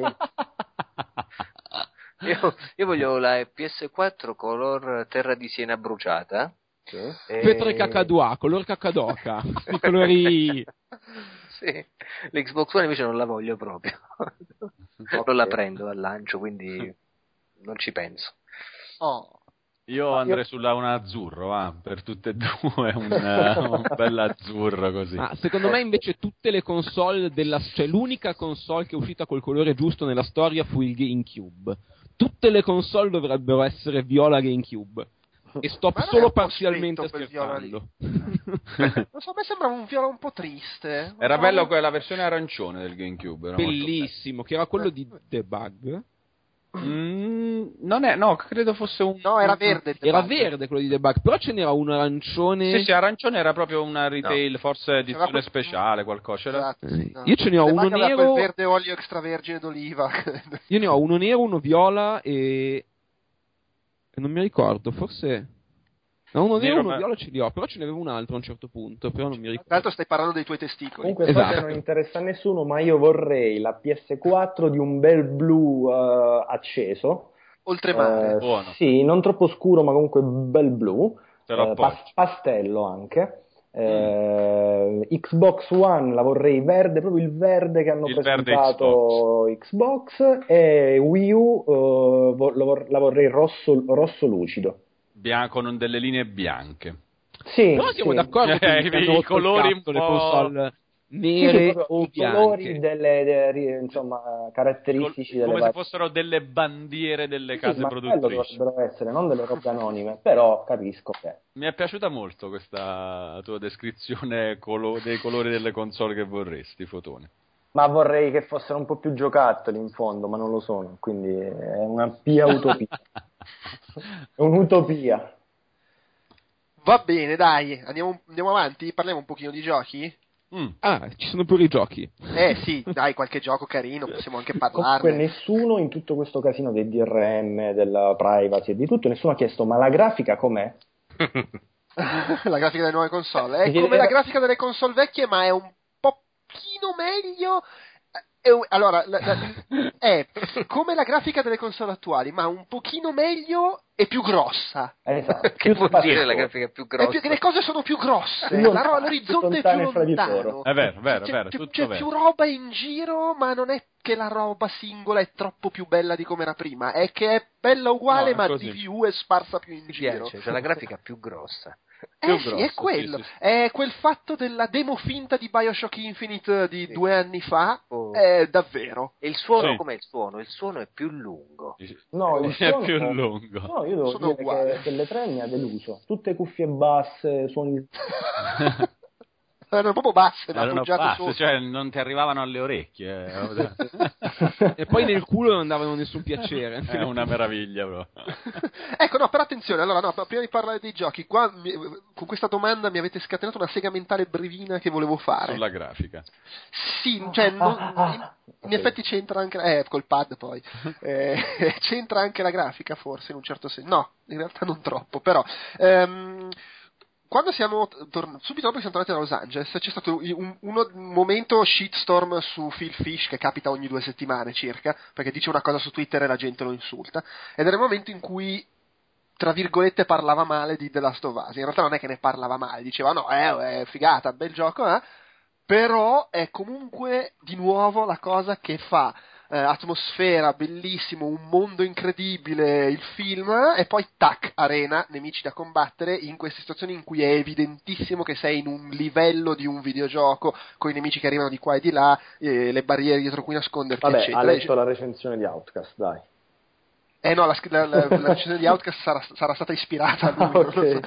E, e diceva questa cosa, che adesso io non so se sia quanto si, si sente in The Last of Us, però effettivamente devo dire è forse eh, assieme vabbè, alla banalità del Silicon Valley, la grafica che più diventa eh, ve- fotorealistica e più si vede poi la, la cazzata, l'errore, l'animazione brutta, Il eccetera. cavallo, Eh, il cavallo si vede. Esatto. Vabbè, lo Questa stesso cosa discorso del qui- porno in HD quello, eh. Esatto, quello lì. Questa cosa qui, secondo me, è la cosa che più di tutte sta, spezza l'atmosfera nei giochi attuali. Cioè, i giochi che ti fanno immersione totale nel mondo di gioco, sei lì, wow, ma che figata, sto girando in questo posto pazzesco, eh? e poi improvvisamente ti rendi conto in maniera troppo più forte di tutti i limiti dell'ambiente, del, del level design in fondo, della costruzione delle cose, e a me piacerebbe che questa fosse una delle cose che, se non svaniscono, comunque tendono un po' a dissolversi grazie al fatto che sulla next gen possono fare molto più facilmente ambienti enormi, open world, eccetera. Cioè il fatto che sto girando in The Last of Us e ci sto girando dentro. È ovvio che poi c'è del level design, mi metto i nemici in quel punto, eccetera, ma non c'è più questa cosa del stai vivendo il mondo e ogni tanto ti fermi perché c'è l'arena in cui devi uccidere i nemici. No, arrivano i nemici, li combatti, ma se vuoi puoi andare a destra, di su, di giù, cioè non so se mi sto Sì, spiegando. sì, sì, diciamo un po' per, più per tutti i generi, perché volendo una parte di, di questa tipologia di esperienza c'è, c'è già in alcuni generi. Cioè che, Certa- che- sì, sì. tu lo Beh, dici già un po' anche in The Last of Us, un qualcosa del genere anche in giochi alla The Last of Us. Eh, allora, sarebbe bello, solo che ovviamente poi diventa difficile perché è anche un investimento a, a livello produttivo e quindi forse non ne vale la pena, che però mi- tutti i giochi da un certo punto di vista fossero concepiti nella maniera totalmente delirante in cui è stato fatto Alan Wake, che hanno fatto il mondo open world e poi hanno deciso di non farci dentro il gioco open world. È vero, è un, un ibrido strano però conturbante. Eh sì, perché ti, ti dà più senso di, non so, di, di realtà virtuale, tra virgolette. Di, Io su questo sono d'accordissimo con te. A me piaceva, a me era piaciuto per questo motivo, era piaciuto anche L.A. Che tu se vuoi puoi andare in giro, ma non serviva Ma un non cazzo. Nel senso, cioè, se io, devo- se io domani devo andare eh, in redazione, la- il videogioco mondo mi permette, se voglio, di andare a Gardaland. Però la mia quest È di stupendo, andare in redazione bellissimo. per ottenere uno stipendio non va avanti. A me piacciono moltissimo i mondi open world dove non c'è un cazzo. È meraviglioso. più- cioè, è realistico, solo che è uno spreco, cioè succede quando. Eh, succede quando il- il- lo sviluppo di un gioco è andato in maniera strana, però tipo in, Le- nelle Noir secondo me era bellissimo, cioè ah devi andare qua, ah però ma posso andare anche lì, sì puoi andarci, non serve a niente, perdi, e perdi pure tempo. Ecco, Sì, sì, sì. Eh, boh, io vorrei che fossero un po' più sfumati i confini, e, però ripeto, non sto parlando solo di, non lo so, in Crisis 2 che ti tuffi in acqua e c'è il muro invisibile, che è la merda totale, però quello è evitabile, basta metterci un muro, un muro visibile, voglio dire. però proprio quest- questa cosa di rendere meno evidente il level design che rompe l'illusione del mondo di gioco, Il- il proprio, proprio tante volte, anche se non c'è la barriera mistica, la Devil May Cry, ok, devi uccidere tutti i nemici per andare avanti, è come se ci fosse e si sente troppo Sì. quando il gioco vuole fare il film e poi deve comunque usare questi mezzi. Sì, lì, lì- lì non, non hai, più che altro se vuoi fare il film, lì non hai nessun, eh, nessun diritto di farlo, cioè devi proprio... mh, Se, se non ho tutta la libertà del mondo devi darmi un buon motivo. Che, ba- che banalmente è un muro, eh. Va benissimo un muro. Più muri vogliamo. Comunque secondo me c'è spazio per questa speranza assolutamente. Cioè anche dalle tre, non è che è venuta a galla proprio, però lo si può dedurre dal fatto che open world, open world, open world, open world, tipo, Metal, Metal Gear Solid 5 goes open world, eh, così, eh, The Witcher 3 che, oh, eh, la storia sarà figa, forse anche più figa di quella di The Witcher 2, però cazzo, in più è anche open world, il, cioè, il gioco, il mondo 35 volte più vasto Sì. di quello di The Witcher 2. Eh, Eh quindi... sì, è vero, erano tutte però cazzo. Esatto. Queste- O anche, eh, puoi farti la campagna di single player, però cazzo, puoi incontrare la gente online, Esatto, figata. esatto. E eh, se vuoi usare il tablet vuoi champagne. Cioè... Però cazzo. Uno che mi era piaciuto molto, per esempio, è stato Tomb Raider, appena finito. Dava quella sensazione di continuità fra le varie aree guidate, eh, con gli accappamenti e tutto, eccetera. Però ti dava una sensazione anche di libertà all'interno della- dell'area in cui do- potevi o dovevi muoverti. È una bella soluzione. Non so se avete giocato voi Tomb Raider l'ultimo. No, io no. No, Tu, Andrea? No, no, eh, sei matto, è uscito quest'anno. no, l'ho trovato a 20 euro, ripeto, per un errore di, di GameStop. Apprezzato. Attenzione, attenzione. ci hai marciato su sta Sì, roba. sì. cazzo. Ecco perché l'hanno ritirato. attenzione, ce l'ho, eh, l'ho, trov- l'ho preso su Steam a boh, 15 euro. Ah, ok. 20 euro appena giocato. uscito, appena uscito hanno, hanno fatto un errore, hanno prezzato col prezzo dello sconto in promozione. Cioè 20 euro. ma tipo c'è stata un'ora. Io mi sono collegato la notte così ho detto ma che so pazzi, 20 euro nuovo Tomb Raider. L'ho preso, dopo un'ora già era tornato a 49,98 in promozione. Attenzione. E quindi l'ho giocato e vi dico ragazzi che è un'esperienza davvero, eh, come posso dire, esteticamente bella, coinvolgente, ma soprattutto ti dà un senso di libertà, di natura, di contatto, di pericolo, di, di- di- di minaccia e anche la storia a livello antropologico.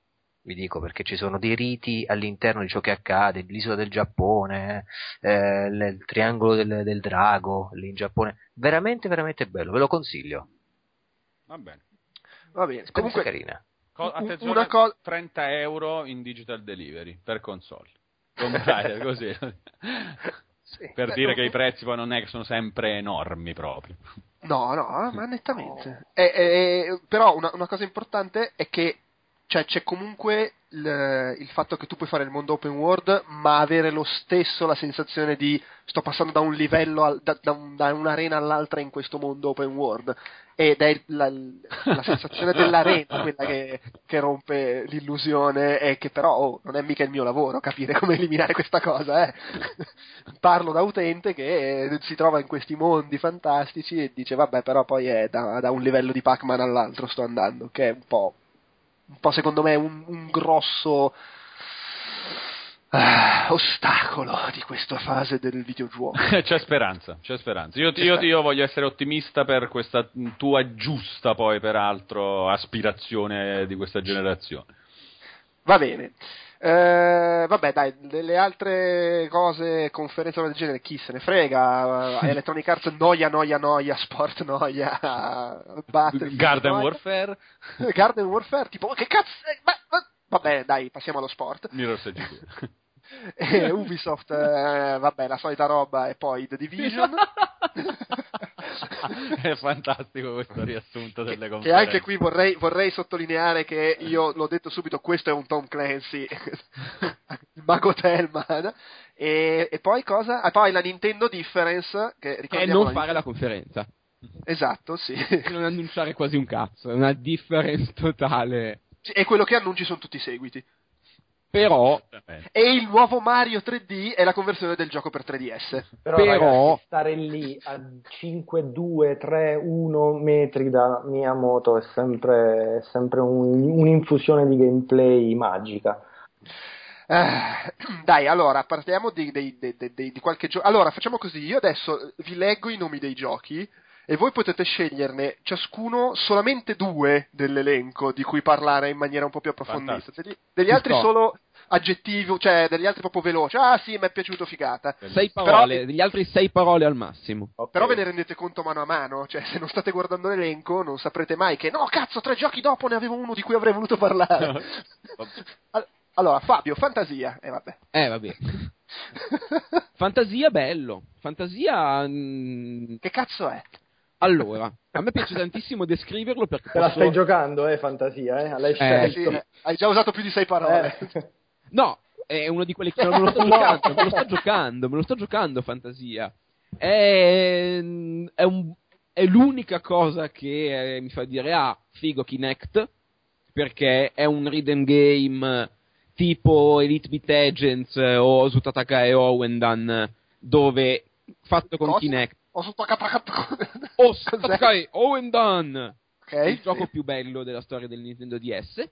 Eh, dove sostanzialmente è un, è un, incrocio tra fare i, i, versi da direttore d'orchestra e eh, giocare a Dance Central, ma senza mosse prestabilite, dove eh, ci sono canzoni e io ho giocato um, Bohemian Rhapsody, quindi anche ci sono delle canzoni non esattamente degli ultimi coglioni che passano, dove eh, a, seconda di come giochi e di cosa fai, puoi cambiare l'arrangiamento, ma non nel senso che cambi due cazzate, proprio che eh, se un, prima di uno stacco tu mandi tutto in direzione degli archi, sparisce la batteria e entra il, il, mm, il, quartetto d'archi che ti fa un arrangiamento per archi di quella parte, fino ad arrivare alla batteria anni 80, il metal, così tutto insospettabilmente aggraziato perché è duro a mettere mani lì dentro, però quelli di Harmonix eh, ci sanno fare.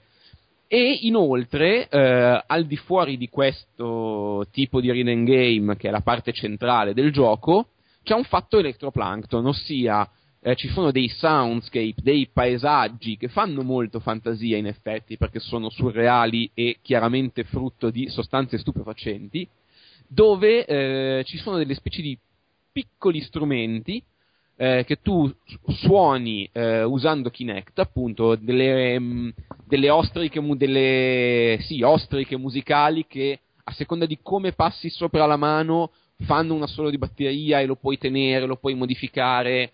Sembra veramente un qualcosa figlio di Electroplankton.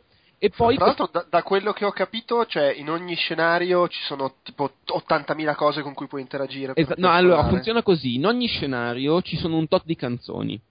Eh, dopo aver suonato la canzone, tipo appunto Bohemian Rhapsody, eh, sblocchi in quello scenario lo strumento generato da quella canzone, che eh, è in realtà una...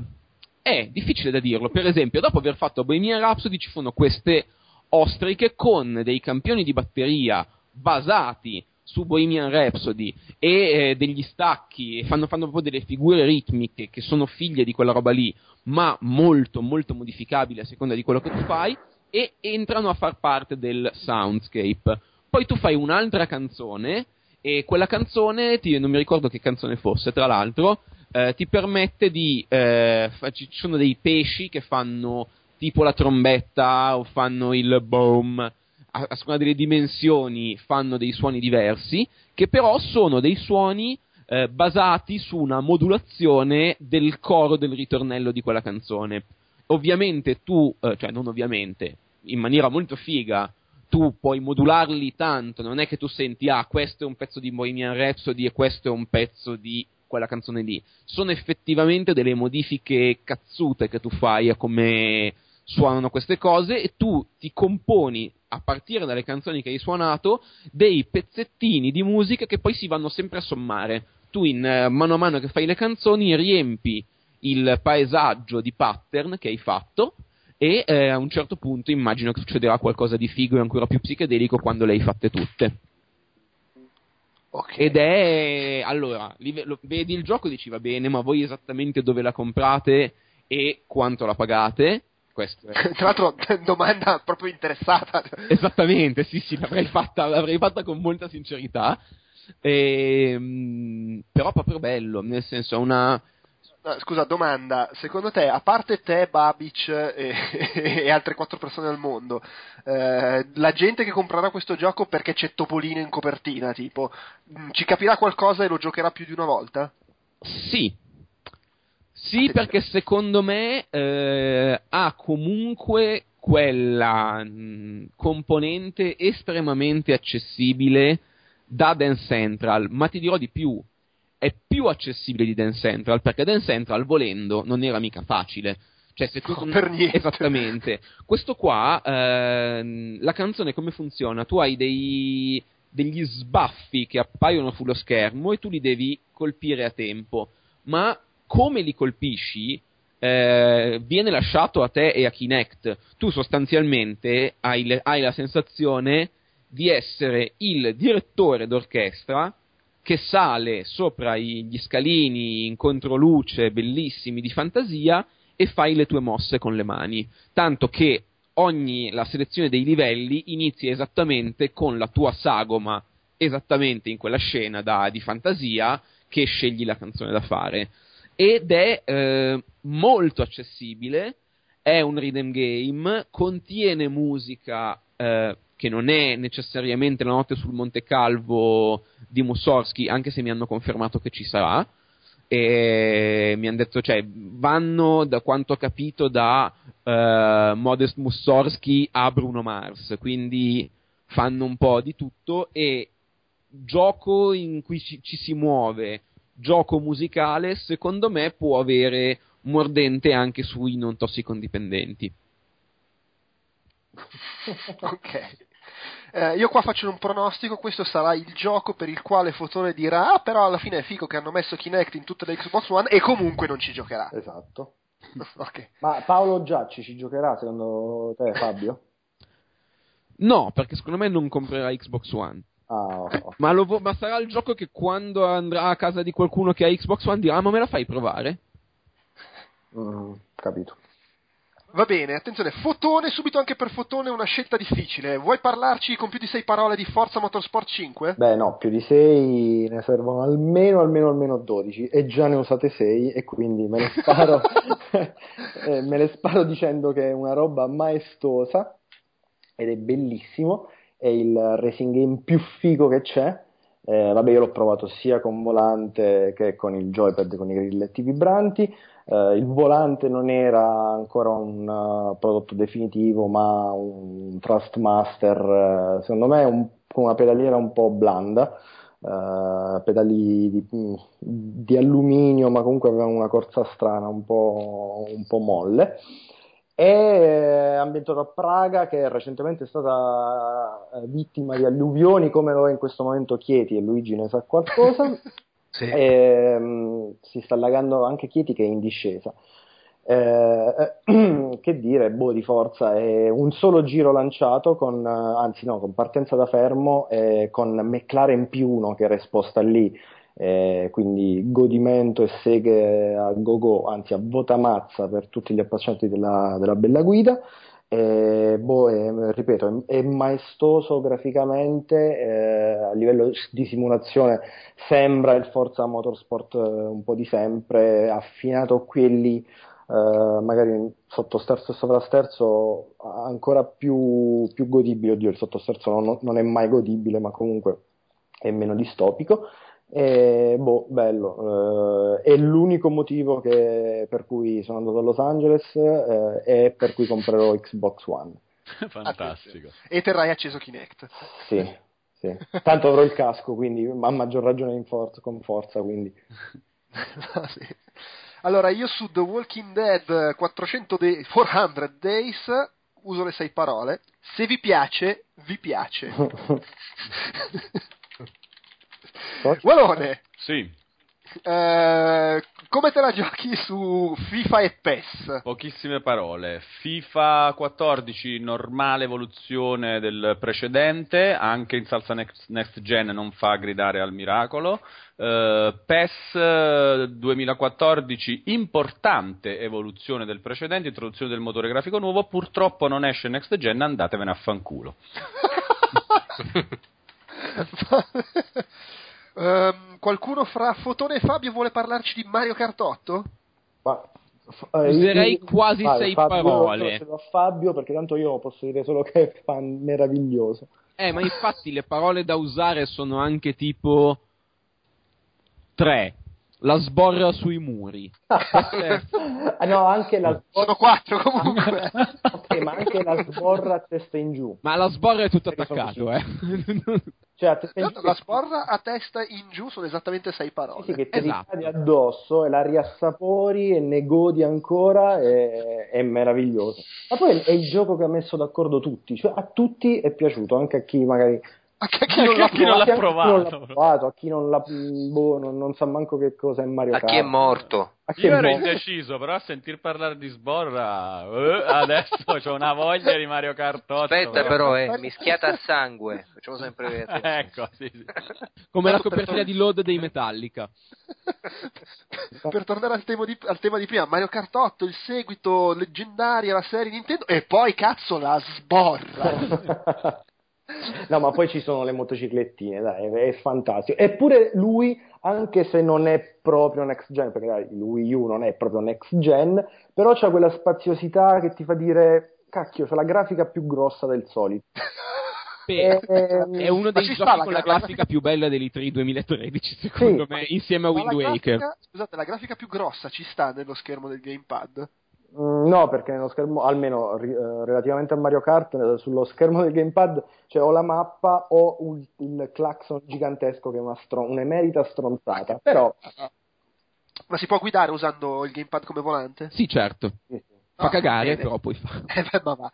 Fabio, Fabio, Fabio, dai, più ritmo, ritmo, ritmo. Eh, vuoi dire qualcosa su Oculus Rift che l'hai provato col gioco della droga? Assolutamente, posso usare, potrei dire la droga negli occhi, però eh, su Oculus Rift mi gioco, mi gioco l'altro gioco da... Tanto mi sembra che il gioco delle sei parole sia andato velocemente a puttane, quindi... Allora, Oculus Rift, mh, cosa meravigliosa, mh, nel senso, questa è una, una roba che dico da giocatore a prescindere da qualunque discorso. Io mi auguro, non ne sono sicuro perché è difficile e anzi è quasi improbabile che Oculus Rift vada come andare, vada come spero che vada. Però eh, io mi auguro con tutto il cuore che sia un successone e che la prima generazione di Oculus Rift venda così tanto, almeno nella nostra nicchia, di super appassionati da diventare una cosa mainstream e che si usa tantissimo, perché la cosa che più mi ha emozionato nel mondo dei videogiochi in generale da tantissimo, tantissimo, tantissimo tempo. Cioè, È la cosa più existence, dai. eh sì, anche perché adesso quello, quello che io ho provato è la cosa più existence che abbia mai visto in un videogioco, perché il tizio che aveva i capelli rosa si chiama Mike Arnott, qualcosa di simile, sta facendo questo gioco che si chiama Sound Self, che mi ha dato anche grandi speranze su Oculus Rift, perché uno dice, ah ok, sarà la fiera del gioco in soggettiva, eh, avremo solo giochi in soggettiva, bla bla bla. Non è così vero, perché eh, il suo gioco cosa faceva? Lui mi ha messo, il, mi ha messo addosso l'Oculus Rift, che aveva, avevo un piccolo un microfono, un piccolo headset che prendeva la mia voce, mi ha messo questo roba addosso mi fa adesso tu fai um, così e lasciati e, e and go with it and go with it. E io l'ho fatto e a un certo punto um, il, io vedevo quello che era, sembrava sostanzialmente una visualizzazione di Winamp vedevo una spirale eh, che girava e che si muoveva e reagiva in un modo che non mi era chiarissimo, perché non era chiaro che nel momento in cui io facevo A succedeva qualcosa, però lui chiaramente il programma stava reagendo alla mia voce in un modo non casuale e eh, cambiava colore e si muoveva. A un certo punto di... Mh, ho detto, ma cosa succede se provo a smettere di fare suoni? È diventato improvvisamente tutto grigio. Io ho voluto di nuovo mettermi a parlare, a fare suoni con la bocca e in quel momento ho iniziato a girare e in mezzo al campo visivo, in una maniera che pur essendo astratta era straordinariamente realistica, mi è apparso un toroide rosso che girava e a me è scoppiata la testa. C'è un video che è noiosissimo perché sono semplicemente io con la bocca aperta, con un, con un addosso, però in quel video si vede chiaramente il momento in cui è apparso il toroide.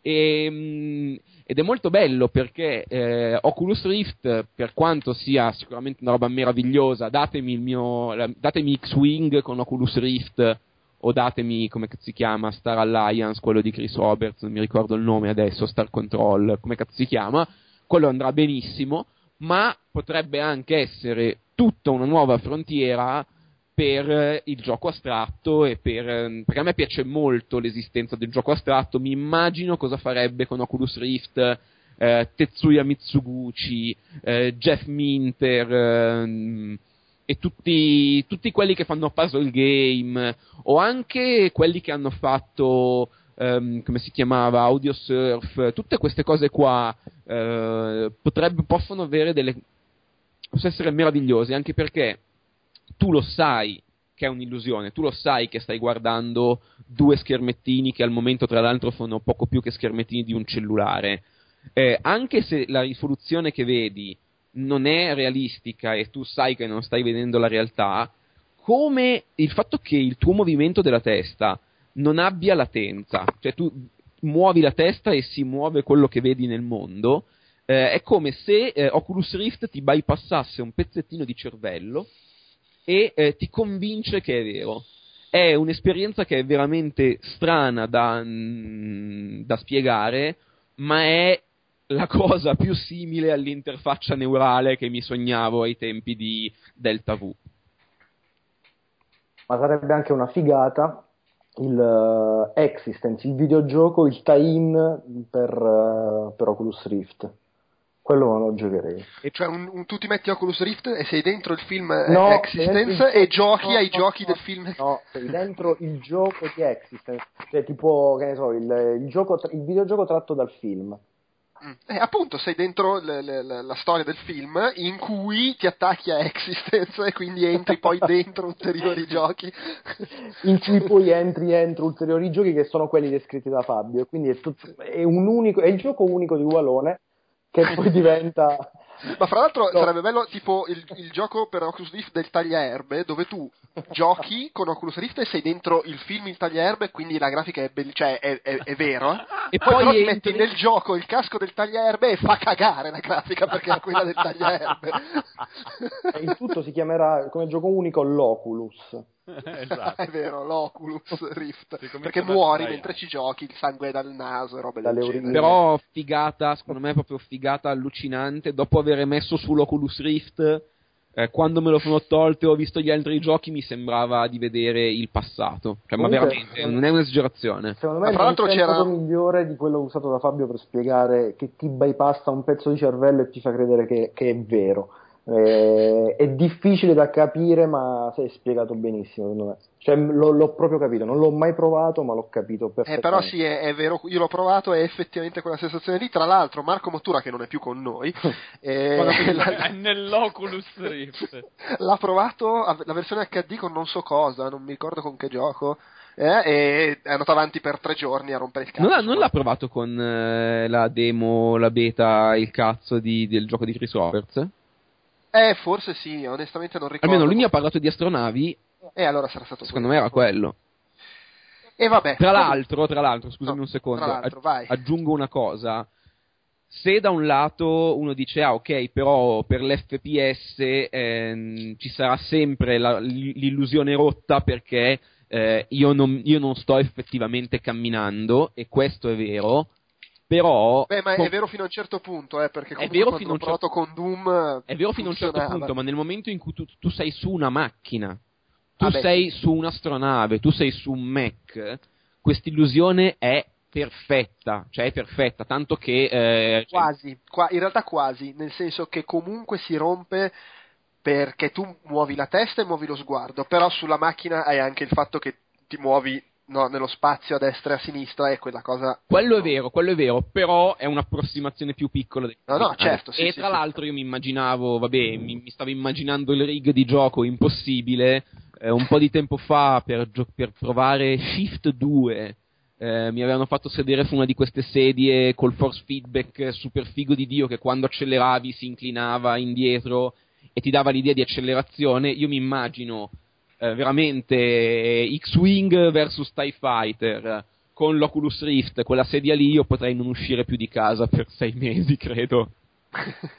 Poi è interessante secondo me, anche se dovesse essere sviluppato come esperienza ibrida di gioco, eh, qualcosa che invece non si è visto nell'attuale generazione di console, tipo se comincio a giocare con eh, il, eh, con il joypad, eh, poi un- un'integrazione più profonda col Kinect o col Wiimote Plus, eh, poi con il joypad della Nintendo, non c'è mai stato questo scambio, invece con lo Rift potrebbe essere interessante se a un certo punto Faccio una- l'Oculus Rift. Esatto, cioè a un certo punto della- dell'avventura devi mettere questo perché devi interfacciarti dei dati neurali in un cyberspazio con l'Oculus Rift. Ok, tac. Minchia, System Shock, giocare a System Esatto, Shock così. cioè, questo aspetto allora dico cazzo, allora Però questo, questo sarebbe è- un modo di retroutilizzare eh, una tecnologia nuova come Oculus Rift eh, per dire ah c'è questa tecnologia nel videogioco usala partendo già come tecnologia nativa all'inizio del videogioco è, è veramente una figata magari No, no, ma comunque è veramente una roba... però sì è bello è un, è un- insomma mille potenzialità effettivamente E mille rischi, perché comunque io mi immagino, cioè tu non puoi... L'altra Gente cosa è che tu non puoi... Gente che muore. Eh no, davvero, ma tu non puoi togliere lo sguardo dallo schermo. Io mi immagino. eh, io non ho giocato ad Amnesia Dark Descent perché mi prendo male, l'ho, l'ho visto, ho, detto, ho, giocato dallo 5 minuti e ho detto no, no, no, grazie. Però mi immagino che eh, alcuni giochi che fanno veramente paura possano effettivamente essere delle esperienze traumatiche. In Con... effetti giocando con Oculus Rift non serve a niente avere la luce accesa. Esattamente. Quando giochi ai giochi horror. Ma non solo, ma tu immaginati quanto cazzo ti caghi addosso se giochi a Slender ehm, e ti giri e ce l'hai dietro, ma ti scoppia la testa. Cioè, ma roba da eh, mi servono tre anni di terapia per riprendermi da No, no, Slender. infatti io non lo farei mai il, il gioco No, horror neanch'io lo farei mai, però- mai. Ma io mi cago sotto con le robe che vanno adesso su Facebook che è morto questo, clicchi ah! esce la, la testa della, della zombie o quello che, che fa. Cioè, figurati. Sì, sì, Ma fra l'altro, a proposito di cagarsi addosso, mi è venuta in mente la puntata di South Park con quelli che giocano a World of Warcraft e si cagano, cioè stanno lì a Mamma, giocare. E con. Oculus Rift in testa si cagano ancora di più addosso. Bene. La- il terrore più grande sarebbe che tu togli, tu ti strappi lo l'Oculus Rift perché c'è una scena insopportabile e continui a vederla. anche Mamma senza mia, fantastico questo. Il casco e c'è l'Islander di fianco a te che dice oh passami il pad che ti faccio il boss Ma no, ma No, basta anche, che ne so, tuo fratello che ti guarda così, cioè già tu muori. Ma anche, anche se te la togli e non c'è più quella scena, ma c'è un Xbox One poggiato lì al centro C'è, della c'è stanza. Kinect che ti guarda. Ti giri e guardi Xbox One staccato, cioè da, poggiato su, sul tappeto, senza cavi, senza niente. Chi ce l'ha messo? Perché? e poi ti ricordi che Oculus Rift era attaccato al PC. e, co- e con una targhettina scritta Soros sull'Xbox One. Comunque, Ma fra l'altro, tu quando, quando giochi è matematico. Se tu hai un fratello in casa, quando stai giocando ad Oculus Rift, lui si mette di fianco a guardarti in attesa di quando ti toglierai il casco. Esattamente. oppure se sei figlio unico, togli Oculus Rift e c'hai un fratello. esatto, è quella la cosa più bella. Arriva tuo cugino che vive negli Stati Uniti, tipo, perché deve arrivare qua. alle nuove frontiere degli scherzi, cioè la next gen degli scherzi con Oculus Rift. Eh, che figata. Cioè tu sei lì che giochi con Oculus Rift e io ti... non lo so cosa ti posso fare, però ci sono un sacco di cose orribili che ti posso fare L'acqua mentre giochi. cioè, tanto per cominciare, No, per-. Però, però per me, al di là del fatto che condivido l'horror, la paura di Walone per l'horror, eh, io non potevo giocare a Silent Hill, eh, The Room l'ho dovuto togliere, vabbè, non posso giocare nemmeno a Oculus Rift, a Oculus Rift perché ho- ho- non posso non avere la visione periferica del mondo reale. È- è un- c'è qualcuno che può arrivare, no, no, non si può fare. C'è no. qualcuno Solo che se può deve- arrivare. eh, no, è, è tipo nel primo Nightmare, quando lei va a dormire, però con Johnny Depp di fianco che, oh, se succede qualcosa svegliami. Eh, quando giochi a Oculus Rift devi avere Johnny Depp di fianco che controlla che non ti succeda niente. Sì, è veramente un, poi diventa una paranoia. So. Comunque c'è una cosa, un film di David Cronenberg che ha avvicinato moltissimo l'esperienza dell'Oculus l'Oculus Rift perché non c'era controllo nei joypad, cioè te lo metti e basta ed è Videodrome. Eh sì, vi ricordate Videodrome quando si inserisce quel tipo di casco e c'è quella realtà che si vede sovrapposta a quella reale. non sono mai riuscito a vederlo tutto, mi fa una paura infinita. Sì, tremendo. Mi prende malissimo. Videodrome è, è tremendo, però è uno dei film più belli secondo me di Cronenberg. Beh, c'è- di peggio c'è lui, com'è che si chiama? De- de- de- de- de- la covata malefica. Ah, The Broad, la quarta malefica. Mamma mia. Sì, quello horror proprio, sì, contaminazione. Ma se vedete quella scena, ma devo cercarla su YouTube, quando il protagonista, adesso non mi ricordo come si chiama l'attore principale, eh, Eh, non era G- no, era sì, James Wood. sì, James. Wood, sì. praticamente che mette questo accrocchio, c'è tutto un suono strano eh, di sintetizzatore sotto, la luce che diventa arancione all'interno del, del casco, ma è inquietante ma è bellissimo, Secondo me è una cosa si avvicina più al concetto di realtà virtuale senza essere realtà virtuale, solo per esteticamente, la guardi all'esterno e dici questo è veramente il terrore della realtà virtuale. Più di quella cazzata di Tron. Eh, l'ultima parola su Oculus Rift, una cosa che è successa adesso qua in casa mia me l'ha fatta venire in mente. Pensate se state giocando con Oculus Rift a eh, The Wind Waker, per dire, mondo Bello. fantastico, poesia, wow, che figata, sono qua, le- il mare, le nuvole, e vi scappa una scorreggia. e all'improvviso in questo mondo fantastico c'è puzza di merda. No, allora è peggio se qualcun altro ti scorreggia vicino. Ma no, ma anche se scappa a te perché non te ne accorgi, tu sei preso, sei lì, stai navigando. Anzi, proprio per il relax, che no? cazzo Ah. è? C'è puzza di me! Oppure stai giocando a, a Forza Motorsport, ti scappa una scorreggia, anzi ancora meglio, a The Crew che stai girando per l'America, tiri una scorreggia, ah, deve esserci del letame qua attorno. Ma io mi immagino allora una nuova figura professionale dell'aumentatore di realtà virtuale. Ossia, io sto giocando a Wind Waker e c'è una persona Eh, pagata che conosce che il scorreggia. gioco e che lo vede su un monitor di anteprima, quindi vede quello che mi sta succedendo e eh, vado in barcavela scorreggia. e accende il ventilatore. No, no, no, scorreggia. Vado e nel basta. dungeon, scorreggia. Incontri Zelda, Ed è scorreggia. pagato, è pagato per quello. Eh. Scorreggiare, figata. A proposito di scorregge, uh, Walone, vuoi dire degli aggettivi su Destiny? Eh, sì, molto bello, eh, molto colorato e forse il, uh, è uno dei giochi che più ha portato avanti questo nuovo trend che c'era molto alle tre dei giochi nuovi che sono colorati finalmente, via il grigio, via il, il marrone della scorreggia. E bella C'è contro il marrone, non ho capito, vabbè comunque. Ma noi marroni, il marrone, quello... Ah, ok. Scorreggia. La scorreggia. Eh, interessante la roba mu- multiplayer tendente all'MMO, interessante il- la propensione al loot loot un po' alla, alla Borderlands, con anche quel gusto per le armi. Ah, la mia, io ho preso il fucile più figo del tuo. Minchia, guarda che ho preso io, così. E molto pulito, si vede che è fatto da quelli che hanno inventato Halo e hanno portato avanti la saga per i primi tre episodi più alcuni spin-off. Eh, buono, buono Destiny. Buono, buono, ci piace. Sì, sì, sì, sì. Ci piace, tra l'altro ha la grafica un po' cell shading come Wind Waker HD. Qualcuno, Bello sto collegamento. qualcuno vuole dire aggettivi su Wind Waker, Wind Waker HD? Posso no. dire quasi sei parole. Vai. Eh, lo ricomprerò con lo stesso gusto. Pensavo avessi detto la sbarra sulle pareti. Ah, io voglio, io Quella è dire- sottintesa. Io, non- io non so quante parole sono, ma ho qui una roba sotto mano che torna utilissima per Wind Waker HD. Che è l'anteprima che hai scritto. No, dice non disperdere nell'ambiente dopo l'uso, uso rettale.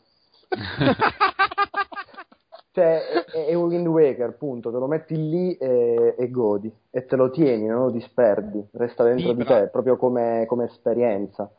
Eh, Va bene, e lecchi qualcuno- lo schermo anche, per quanto è bello e colorato. Ma Perché poi non ti aggredisce le mucose. eh. No. Ah, sì, effetti è vero.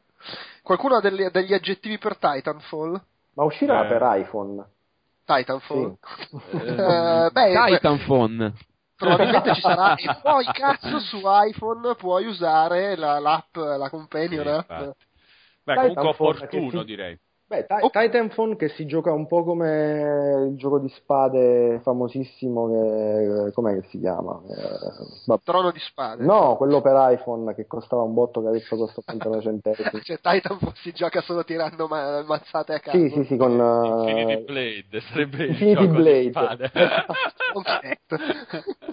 Solo- Ma è colorato Titanfall? Eh, no, Titanfall è uno di quelli un po' meno colorati di quelli che comunque sono più colorati di come erano poco colorati i giochi prima. Eh, Ok. Secondo me è stato spettacolare eh, alle 3 vederlo alla fine della conferenza Microsoft. eh, eh, come annunciato come esclusiva, opportuno perché il ritorno finalmente di Vince eh, Zampetella, Zampella di ex di Zampetti. esatto. Esatto. Ex Infinity Ward e secondo me è opportuno pure perché all'interno degli FPS eh, non so, fa un po' quello che ah, basta sparare soltanto, saltiamo, saltiamo in testa a chi guida il Mac, togliamo il casco, entriamo noi al suo posto, facciamo tante azioni diverse, insomma un bel po' movimentato. Ma l'hai letta, Walo, la storia del fatto che ognuno avrà un proprio Titan eh, che, che è a unico, casa personale? proprio, se lo porterà a casa.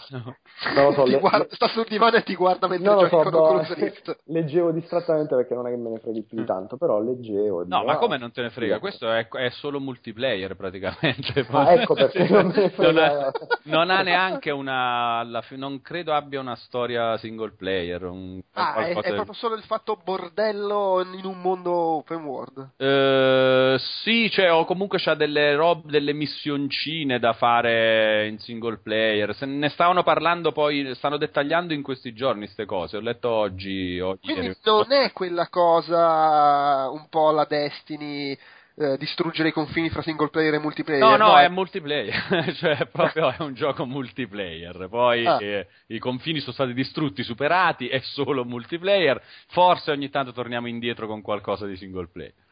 Ok. Sì, ma poi perché eh, sto, sto leggendo la notizia che avevo fatto su IGN Italia in cui dicevano sì perché solo il 5%, economica, no?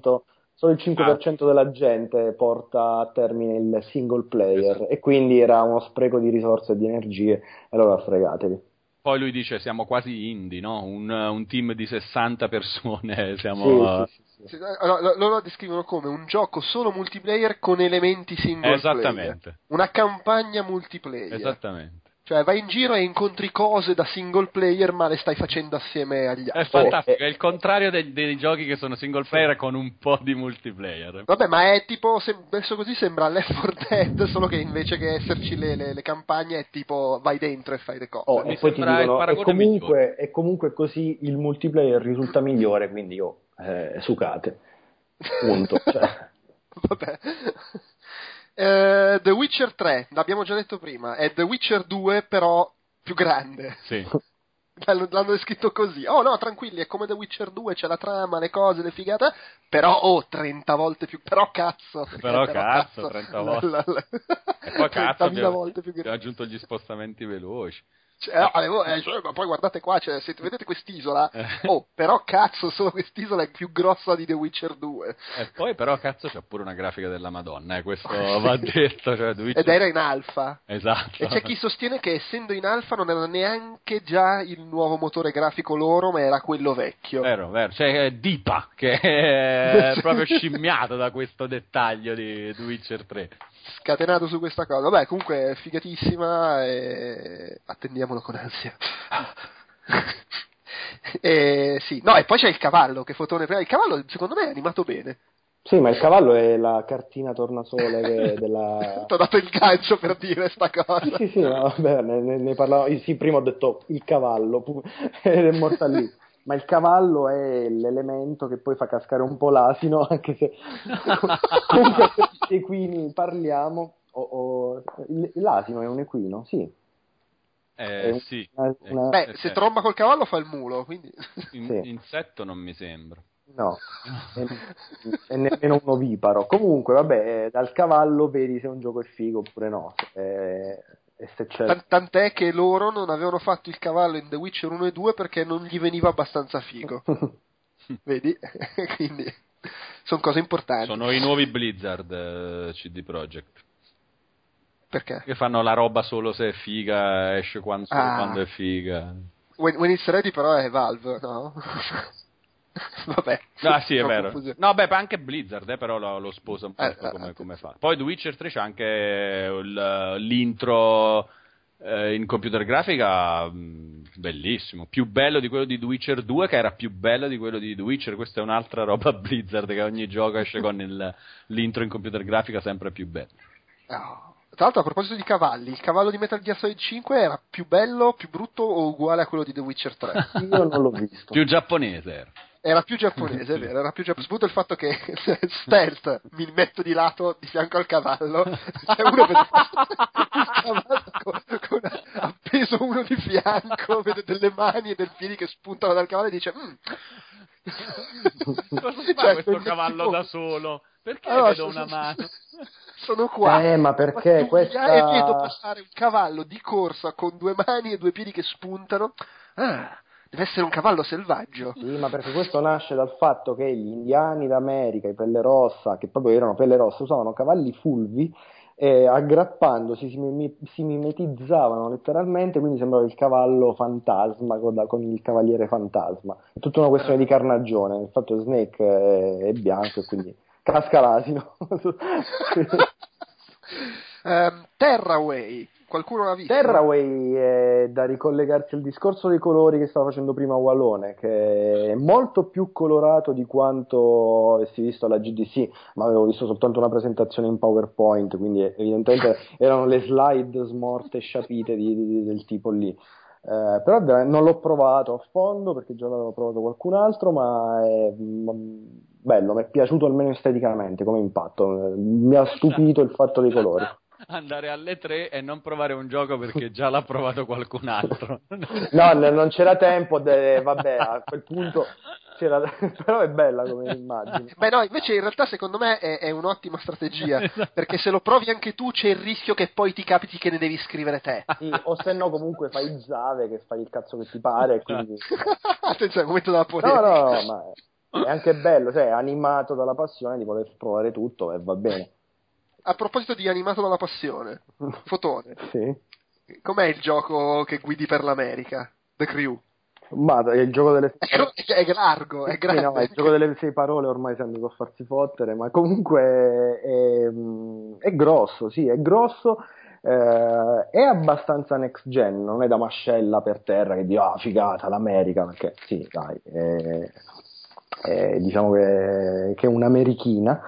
E c'ha la grafica eh, molto contrastata, non dico che sia in cel shading, ma c'ha parecchio contrasto rispetto, ho notato questo, tra Xbox One e PS3, la stessa differenza di, di tinta che c'era tra PS3 e Xbox 360. Uh, PS3 è sempre stata Sony, è sempre stata un po' più slavata. Uh, per il resto, boh, è un gioco a livello di guida arcadeissimo, eh, quindi non è, non è, chissà quanto appagante. È divertente il fatto che è veramente vasto, cioè puoi andare, saltare sulle montagne, Vasto intendi Vasco Vasco, Abruzzo? Sì, sì, Vasto, località marittima abruzzese. eh, il cost to cost durerà circa due ore, però vabbè, io poi ho provato due o tre gare, però mi hanno fatto praticamente volare letteralmente da una gara all'altra, quindi non ho provato il vero e proprio collegamento andandomene in giro per le strade per i, per i fatti miei. Stavo sempre lì dentro Miami o dentro Las Vegas eh, sì, è bello. Tu sei ma... di Chieti, non, non, ti interessa andare in giro per l'America, resti nel paesino. Certo, a Las Vegas e Miami ad andare in giro a travolgere la gente. Tra l'altro, bellissimo il fatto che eh, è parecchio distruttibile il mondo. Eh, e sulla spiaggia si poteva travolgere letteralmente di tutto, compresi i bagnanti. Eh, però fanno di tutto per spostarsi, non come il pubblico nei giochi di rally, eh, però sono, sono, stanno attenti, non ci sono schizzi di sangue. Okay. Va bene, i giochi di rally. Il comparto bagnanti. I giochi di rally è impossibile uccidere certi spettatori perché tanto si sposteranno sempre. Lì li travolgi, però non c'è sangue e non c'è squartamento automobilistico. Per il resto, boh, bello, carino, ma non, non c'è da morirci. Intanto che mando questo segmento a studio aperto, eh, Fabio, vuoi riassumerci velocemente The Witness? Oh sì, eh, cose, cose, che mi sono piaciute. Uh, The Witness è un. Innanzitutto è il gioco che potrebbe vendermi la PlayStation 4, nel senso, anche se poi esce su PC, è una roba che mi è piaciuta così tanto che sarebbe. È sicuramente la cosa che ho visto su PS4 che mi è piaciuta di più è una roba che, ok, se ci posso giocare sei mesi prima su PS4, vabbè che non ci vuole molto vendermi una console, ma basterebbe quello. Allora, innanzitutto, grafica stupenda, mm, tu sei in quest'isola colorata, mm, eh, bella, pacifica, e c'è questo lato di solitudine che io amo alla follia, il gioco è in soggettiva, c'è una solitudine assurda che fa un po' mist, un po' Shadow of the Colossus, eh, un po' quasi le fasi iniziali di Minecraft, anche se sono ovviamente situazioni diverse. Tu sei su quest'isola, non sai perché, il gioco inizia in un corridoio con in fondo una porta. Tu vai, arrivi a questa porta e un, ti trovi davanti un pannello. Su questo pannello c'è una, eh, è un pannello quadrato sul quale c'è una pista, c'è un, una, una linea retta e l'unico prompt che ti dà il gioco è premi X e tu premendo X e muovendo lo stick analogico ti rendi conto che puoi tracciare una riga dentro questa linea, che è una semplice linea retta in questo momento. Eh, tracci la linea e si apre la porta e ti trovi in un giardino. Ti trovi in un giardino molto bello, cielo, eh, rumori ambientali bellissimi. Prima di, andare, prima di approfondire il gioco dico solo che nel gioco non c'è nessuno, non ci sono pistole, non ci sono animali, non ci sono insetti, ma eh, ci sono 2000 effetti sonori diversi per i passi del protagonista, a seconda del materiale che calpesta. Vabbè. Sono seghe mentali, però a me è piaciuto. Ci sono un sacco di suoni per il vento, per le frasche, tutto. Hanno fatto un lavoro di quel tipo. E ti trovi in questo giardino dove vedi che ci sono altri pannelli. Eh, tu puoi affrontarli un po' nell'ordine che vuoi, ma eh, ti rendi conto che sono sempre pannelli con la stessa meccanica. Ci sono dei percorsi, delle linee, e tu devi tracciare in un certo modo. Eh, il, questa meccanica diventa più complessa di enigma in enigma, perché all'inizio è solo una riga da tracciare, poi c'è un quadrato, poi questo quadrato diventa una griglia, poi a un certo punto ti rendi conto che ci sono dei simbolini in alcuni punti di questo nuovo eh, di questo nuovo puzzle, allora capisci che devono essere usati in un certo modo. E il gioco ti, eh, senza farti un tutorial, senza farti niente, ti insegna via via quali sono le regole di questo mondo in cui ci sono questi pannelli. E già questo è bellissimo, perché tu dici, minchia, che palle, mi fai un... il gioco, tra, tra l'altro posso dirlo subito, eh, Jonathan Blow parlava di circa 500 enigmi nel gioco, tutti basati su questa meccanica. E dici, ma che palle! E invece no, perché ehm, introduce sempre dei nuovi elementi, la esplora in una maniera allucinante e con dietro un ragionamento che è amore per il game design totale, perché lui non vuole spiegarti niente, lui dice la, questa è come un'avventura dei tempi di Myst, ma qua per, per, aprire, in Myst per aprire una porta devi trovare una chiave. Qua sì, per aprire una porta devi trovare una chiave, ma la chiave non è un oggetto che trovi, ma sono delle informazioni che tu ricavi dall'avere risolto altri puzzle e piano mano a mano che vai avanti hai un inventario mentale di meccaniche che devi applicare. E ci sono situazioni sempre diverse. A un certo punto vai in una zona e ti rendi conto che c'è un pannello che ha un, un tracciato che ricorda la forma di un albero. Ti guardi in giro, eh, vedi che c'è un albero, vedi che l'albero su uno di questi rami ha, me- ha una mela e tu provi a, a seguire il percorso evidenziando solo quel ramo e si sblocca quel pannello vai avanti e trovi, eh, hai la stessa meccanica, ma ti rendi conto per come sono messi i rami che l'albero è al contrario.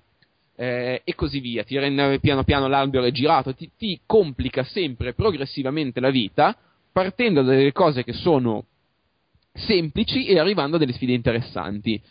Mi è piaciuto moltissimo a livello di filosofia di design un discorso che io gli ho fatto, gli ho fatto una domanda. Ho detto, ma scusami, tu come fai a eh, mantenere una progressione di difficoltà con un sistema simile? E mi ha risposto: Guarda, a me della progressione della difficoltà non me ne frega niente. Il, il essere, se il tuo gioco per, essere, per rimanere interessante deve eh, semplicemente aumentare progressivamente la difficoltà, il tuo gioco ha un problema.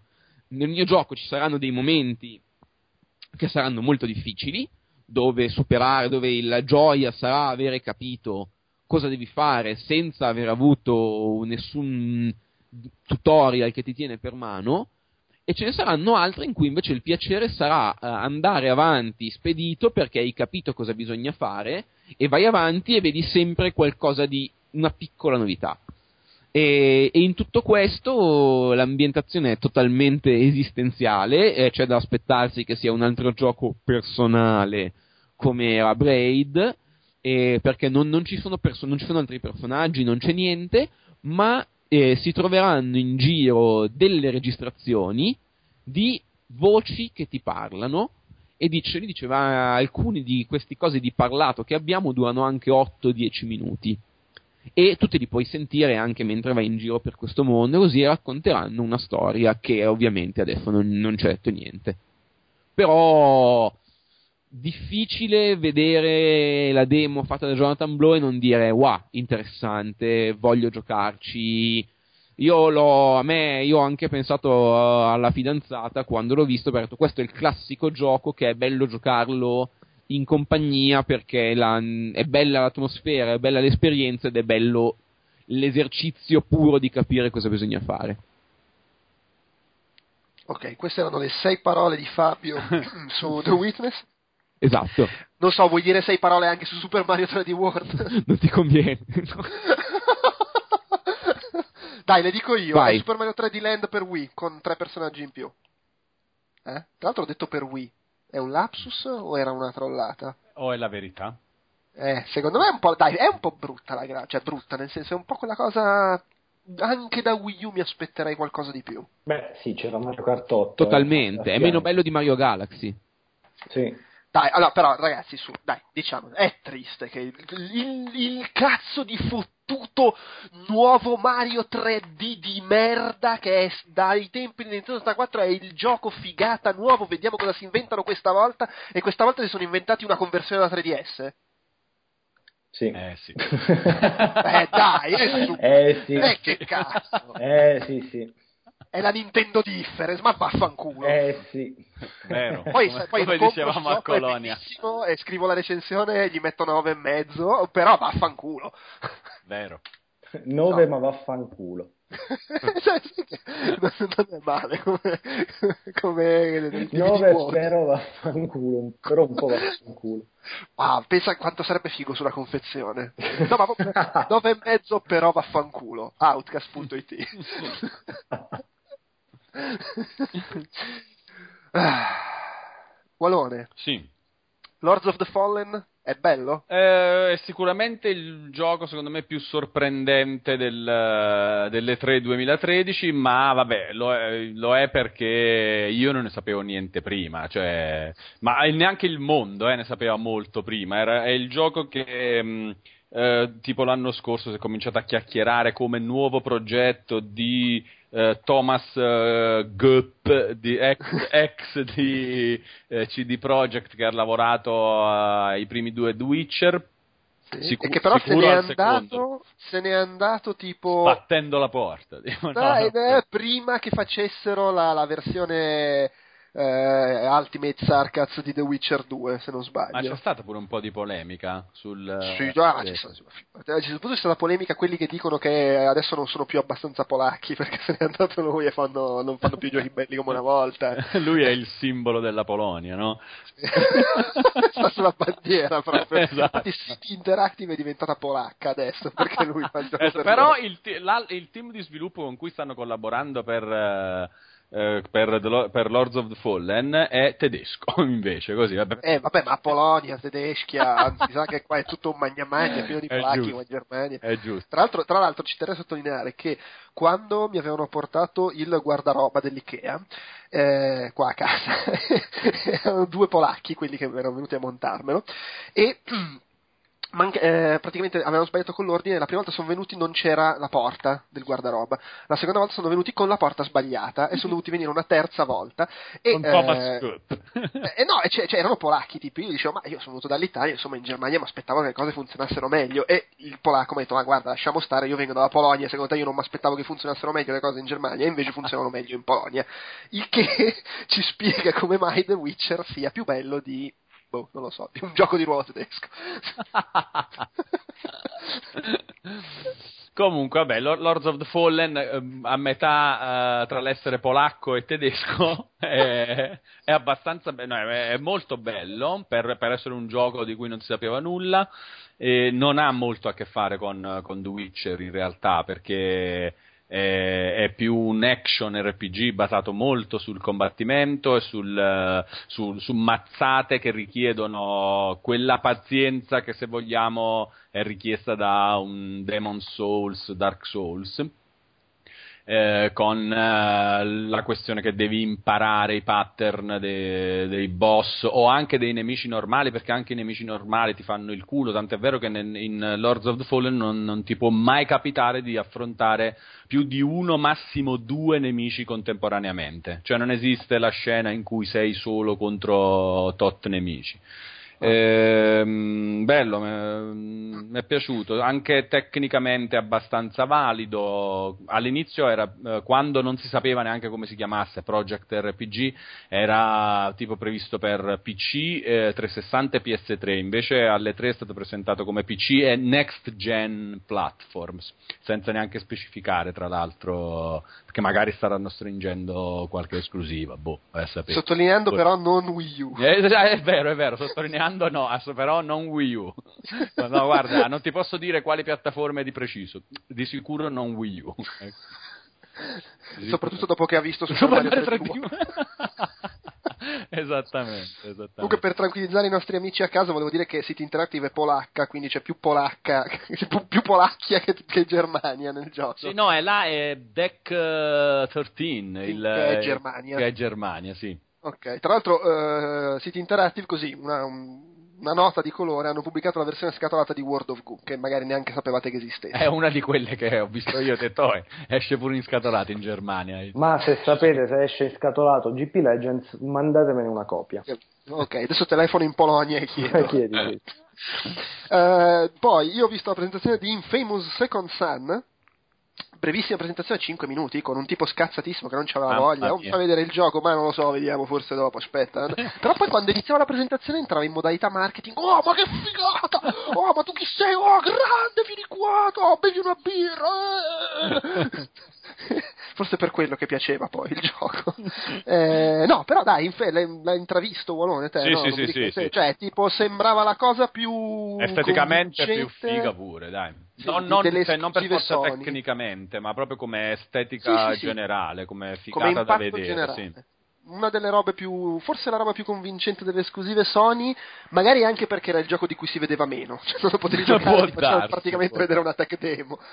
Però sì, ed è questo fatto che eh, eh, non, non- non- non- siccome mi hanno rotto le palle perché ho fatto, parlando di Infamous 3 ho fatto lo spoiler su Infamous 2 che vabbè, ma, non, cioè, ma vaffanculo, scusa. Comunque non diciamo niente di Infamous Second Son, a parte il fatto che è meno, dovrebbe essere meno deprimente degli altri due perché questo è uno che si diverte ad avere i poteri. si diverte, spacca tutto, i nemici hanno i poteri, e tu poteri, e vola. Tra l'altro c'è i poteri del fumo, scorreggia. Se giochi con Oculus Rift e hai di fianco uno che scorreggia... E a, e a proposito di scorregge, South Park, Che bello, che The bello. Stick of Truth. Beh, che- pieno, cioè- pieno, pieno di scorregge. È, è il gioco delle scorregge che ci hanno chiesto, ma Kinect 2 rileva le scorregge? Sarebbe bello, eh? Sì. Sarebbe fantastico. Vabbè, dai, comunque c'è inutile che parlano di South Park. No, è peccato, Paper Mario pe- con l- è Paper Mario profano. Sì, poi è Sì. bellissimo graficamente tanto quanto South Park, peccato non averlo provato perché magari era... Però io ho fatto delle scorregge mentre assistemamo alla Quindi un po' l'hai, l'hai provato, e un po' l'abbiamo provato anche noi, la, la furore della, della Roma. Ok, Fotone, già che hai preso la parola, spiegaci in eh, 12 parole perché non ti ha convinto Drive Club, altra esclusiva Sony. Ehm, per 12 parole o meno anche, eh. Sì, allora, eh, Jay McGonigal eh, disse del eh, 2013 che esistono due categorie di persone, le, eh, quelle che pra- praticano l'autosoppressione e quelle che praticano l'autoespansione, ovvero quando hai più problemi giochi di più, quando hai meno problemi Giochi a Drive Club. giochi a Drive Club. Detto questo, io appartengo alla categoria della, dell'autoespansione, ovvero più problemi ho nelle realtà, meno me ne frega un cazzo dei videogiochi, eh, a maggior ragione di Drive Club, che è un gioco con una grafica smorta, veramente. È alfa, dai. Sì, vabbè, c'era scritto alfa al 35%, Sì, e anche The Witcher 3 era in alfa, però, eh, però cazzo. però boh, mi aspettavo tanto, tanto, tanto, tanto di più eh, da, da Drive Club e invece boh, delusione un po' per il sistema di guida che tanto alla fine è arcade, che mi mettono il volante, poco mi cambierà secondo me perché comunque non sarà un simulatore. E, boh, il fatto di- de- de- del social, il racing social eh, game, eh, sì, l'abbiamo provato 4 contro 4, ma secondo me è divertente, ma muore anche un po' lì perché al- almeno nella fiera è morta lì. Poi non so se potrà svilupparsi, penso di sì comunque, però è brutto, quindi non c'è, non mi sto incartando per dire gioco Già, che, già che ci siamo, parlaci male anche di Gran Turismo 6. Ma non c'era Gran Turismo 6, Turismo 5 punto qualcosa, eh, ma è quello, cioè Gran Turismo, boh, io non ho, prov- non ho visto differenze, l'ho provato con... Beh, ma del resto quando l'hanno annunciato hanno detto a tutte le macchine di Gran Turismo 5 Sì, e tra parentesi c'era e anche il gioco. tutte le qualità di Gran Turismo 5, godetevelo. No, vabbè, come, c'è eh, il nuovo motore fisico. l'unica roba nuova che ho provato è stato il circuito di Willow Springs e poi ce n'era un altro alpestre, ma vabbè, boh, nulla di che. Eh, Gran Turismo, cioè poi il giorno dopo sono andato a provare Forza e Tra l'altro raccontiamo l'aneddoto, eh, Fotone aveva registrato questa video anteprima in cui diceva ah il motore fisico è lo stesso di Gran Turismo 5 e comprende a caso mettendo la sua voce sulle immagini è successo che diceva questa cosa mentre nel trailer appariva nuovo motore fisico. che vabbè. Eh, però quindi non hai percepito il nuovo motore fisico. No, no, no, no. Poi io ovviamente come ogni malato lo comprerò e ci giocherò, ma boh, no. Eh, la, la- la lotta a colpi di racing game per, per adesso è impari, proprio impari. Cioè, ma, ma Polifoni si è Polifoni, come cacchio si dice? Po- po- po- polifoni. Polifoni, Polifoni. Polifoni si è proprio Polifotoni. Polifo- Polifotone. Vabbè, basta, Fotone. eh. Fabio. Fanculo Gran Turismo. No, no, no. Mi dica. Fabio, te ne sei andato? Ah, No, no, no, no, si in, realtà di intanto sto lavorando, sto multitascando stasera. Facci due rutti e due scorregge al volo su Saints Row 4. Allora, Saints No, Row- pensavo avessi concluso. Saints Row 4 è Crackdown. Fico? è Crackdown de più. È Crackdown più più dove hanno mollato qualunque parvenza di realismo, di serietà. È Crackdown, salti, voli, scatti, sei un supereroe, eh, salti sui palazzi, svolazzi da un tetto all'altro, prendi delle cose che sono chiaramente gli agility orb di Crackdown, ehm, puoi scattare e sparare a fanculo le macchine, hai delle armi assurde, hai la spada laser, hai la dubstep gun che è un po' fuori tempo massimo a livello musicale ma fa morire dal ridere perché tu spari, parte questo drop di dubstep e gli alieni che sono i cattivi di turno si fanno del male mentre la gente si mette a ballare nel modo stupido del dubstep e le macchine fanno tutum tutum come se fossero le macchine dei rapper. È stupido, è bellissimo ed è tutto gioco cazzone, nel senso è mm, a vederlo a un- una, una fugace impressione dici ah GTA, sì ok, però in realtà è solo, è solo cazzoneria, Ehm, completamente fuori di testa, bellissimo, bellissimo. Cioè una- io ho giocato la, ho fatto la coda tre volte per giocare la demo da 10 minuti. Ok. Poi non c'era moltissima coda, però io l'ho comunque fatto. Va bene, eh, io ho provato la demo di Beyond Two Souls o Beyond Due Anime, che è la demo del trailer, quella con lei in... dov'era? In Somalia? No, Sì. mi ricordo. Sì, vabbè, è in mezzo alla guerra, che la gente si era spaventata, oddio, oddio, è tutto azione. In realtà no, è la roba che sta pubblicizzando da un anno, eh, anche se c'è quell'ambientazione lì e succede l'azione, il taglio è sempre molto drammatico, il dramma umano, le- l'esistenzialismo di dei superpoteri e vabbè dai è il gioco che si spera e ci si aspetta da questo qui con un tentativo di suicidio ogni 20 l'assassino? minuti l'assassino è, è Bruce Willis Mhm. e, e basta niente ed è ci sono le, le- le cose la storia è bello è d'atmosfera e anche se ero in fiera mi sono fatto prendere dal dramma umano della vicenda quindi, quindi funziona poi ci sono le tamarrate perché è un gioco di David Cage però insomma bisogna anche un po' fare la tara e a proposito di, tarama- ta- di tamarrate Walone Sì. Bayonetta 2 Ah, fantastico. è buona Sì, sì, è buonissima. Ha i capelli corti ed è buona uguale, forse di più, perché comunque, sai, la novità ogni tanto. E poi comunque i capelli, come diciamo sempre, sono tutto il suo costume, quindi ne ha, li ha comunque lunghissimi alla fine, anche se si vedono corti quelli intorno alla testa. E, e Bayonetta... intorno alla No, alla testa. No, cioè questa immagine poi mi ha proiettato direttamente sulla fica non lo so ho pensato ai capelli intorno alla fica quando È perché è Bayonetta, no? Se... Gli occhiali intorno alla figa. E, mm, e Bayonetta 2. Cioè, è quello che, è quello che ti aspetti da Bayonetta 2, non, non una rivoluzione, non, non era neanche una rivoluzione Bayonetta, era semplicemente il gioco, lo stylish action game più figo di tutti i tempi. E questo sarà tipo altri capitoli di, di quella roba di là. quella là. Quindi fantastico, ma proprio figo. Ottimo. Si può giocare con il gamepad con eh, eh, il pennino soltanto anche, cioè c'è questa modalità molto facile in cui ti puoi divertire però a, a usare solo il pennino e fai tutto col pennino toccando Stillarla col pennino. Esatto, oppure giochi in modo normale, credo con- anche con il controller Pro, ah, però um, allo stand Nintendo alle 3 era giocabile solo col gamepad. In, in modalità lo tengo in mano come controller e uso i pulsanti del controller. comunque io ho provato Fig- il mio fighissimo. pennino o, o volevo dire che ho provato il mio pennino sulla cosplayer che stava lì Eh, è aggredito eh. aggradito. e ha aggredito aggredito per dire questa cosa, Fotone, però, cioè, hai parlato del tuo pennino. Cioè, non so che... Vabbè, meglio che stilo. Però attenzione, lui ha il 3DS XL. Ah, ecco. Dice sì, overcompensating, è come aver comprato il SUV. Eh, però è telescopico il suo pennino.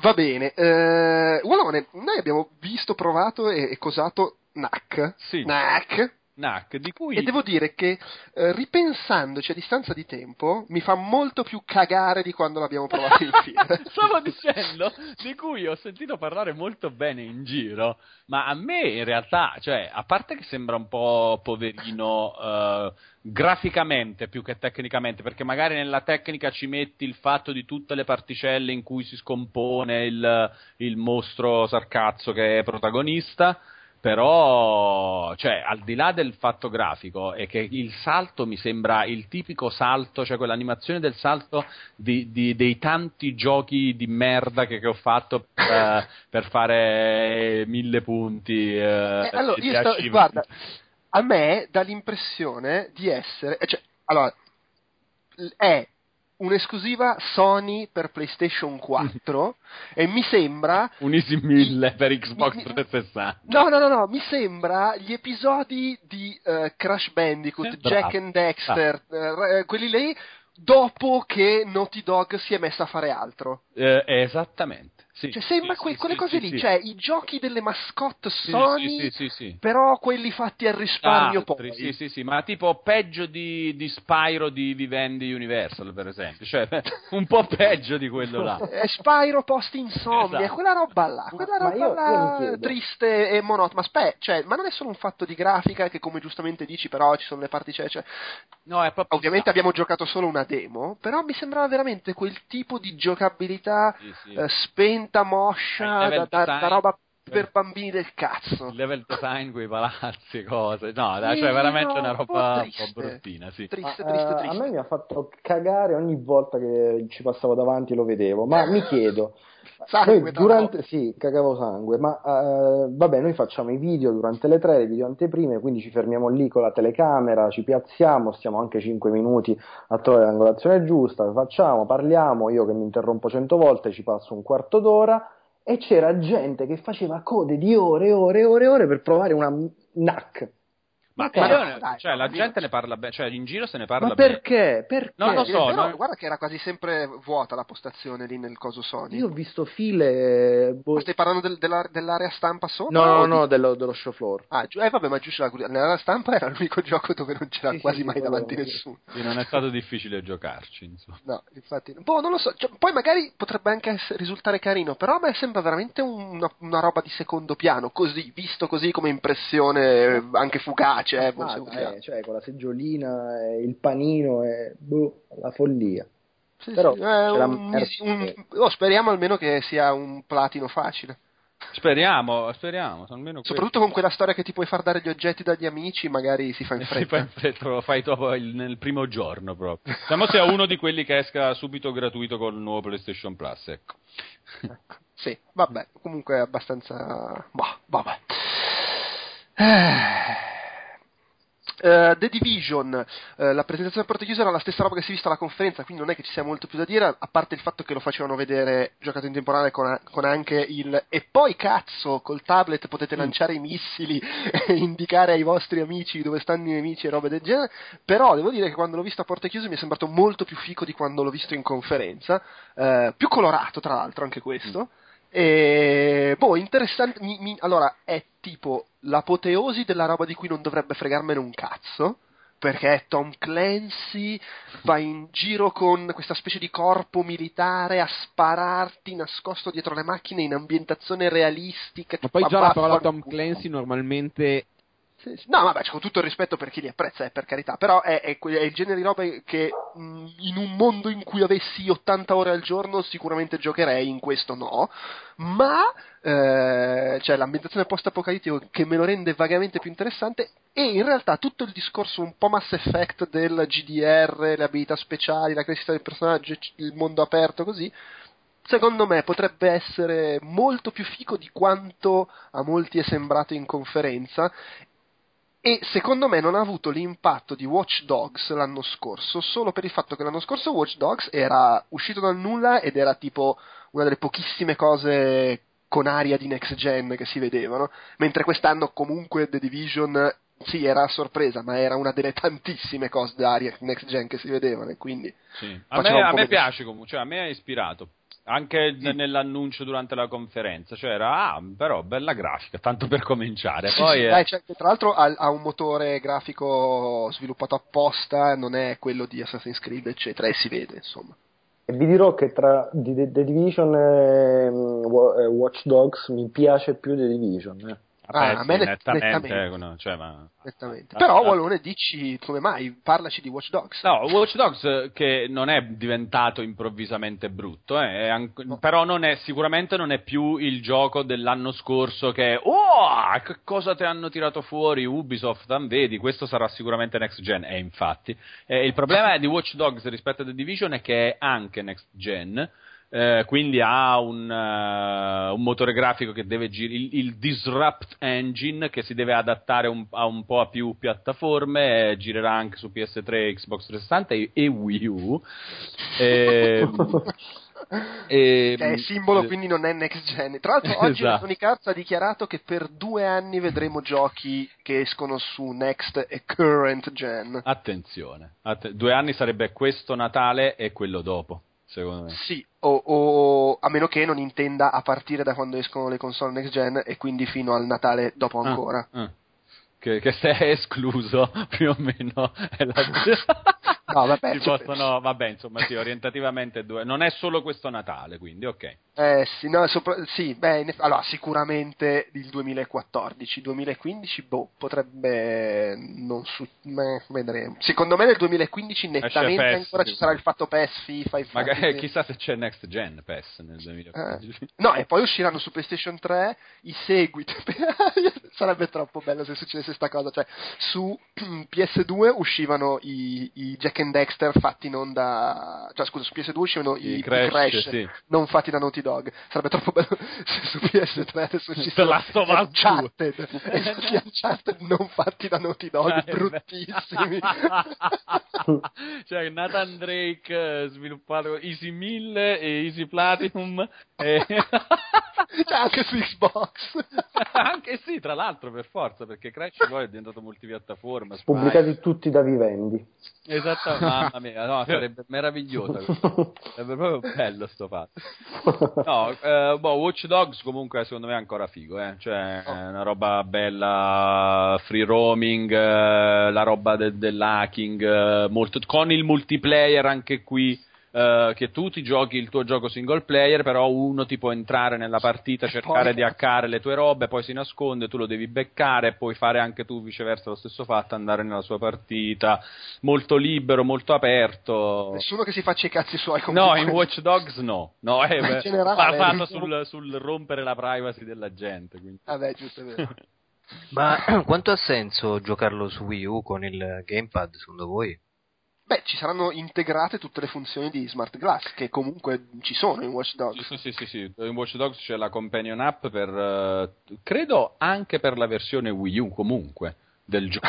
Cioè, potrei... ah, scusa, penso che roba assurda. Stai giocando con Wii U e tiri fuori il, il tablet. Beh, anche perché lo devo poter fare anche un altro. Cioè, nel senso, uh, ah, sono okay. anche cose che un tuo amico è sul tablet, tu gli chiedi aiuto. Infatti, una delle missioni che, che ha fatto vedere era proprio questa: tu cerchi di, di scappare chiedi aiuto in generale alla tua lista amici e uno della tua lista amici che è in autobus, magari non ha un cazzo da fare, uh, apre il tablet o lo smartphone, vede che, di che cosa hai bisogno e ti manda tipo un cortocircuito che blocca le guardie. E quindi sì, cioè, non so adesso con Wii U se è possibile Beh, perché riguarda si... l'online, però... Beh, però si mm. potrà fare anche magari che uno gioca col, col Wiimote, l'altro fa le cose col gamepad, che figata! L'altro raccoglie le stelline con il, con il Wiimote.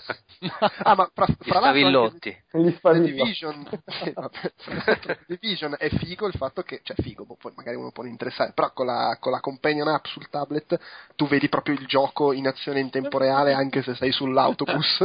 ti penso una roba meravigliosa. Pensa se fanno le companion app di sti giochi tipo di Division per Wii U. se hai a casa anche Wii U, ecco la companion app di, di, di The Division, la dai in mano a tuo figlio, gli dai il gamepad e lui può fare le robe. Mentre tu stai giocando su Xbox One. Esattamente. In effetti sarebbe ottimo.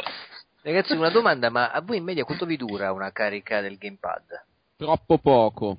Eh, Io non ci gioco abbastanza da saperti rispondere. Troppo poco. Cioè, vera- mi dura. quel- non, non so definirti la No, durata. però sì, è vero, gioca- se stai giocando un gioco, o meglio, no, no, se, Cioè, se sono stai preso bene. una- esatto, se giochi ore, eh, sì. non- Succede, cioè cosa che però non mi è mai successa con Xbox. Cioè, con Xbox mi succedeva perché lasciavo i controller sul divano a madonne per due settimane.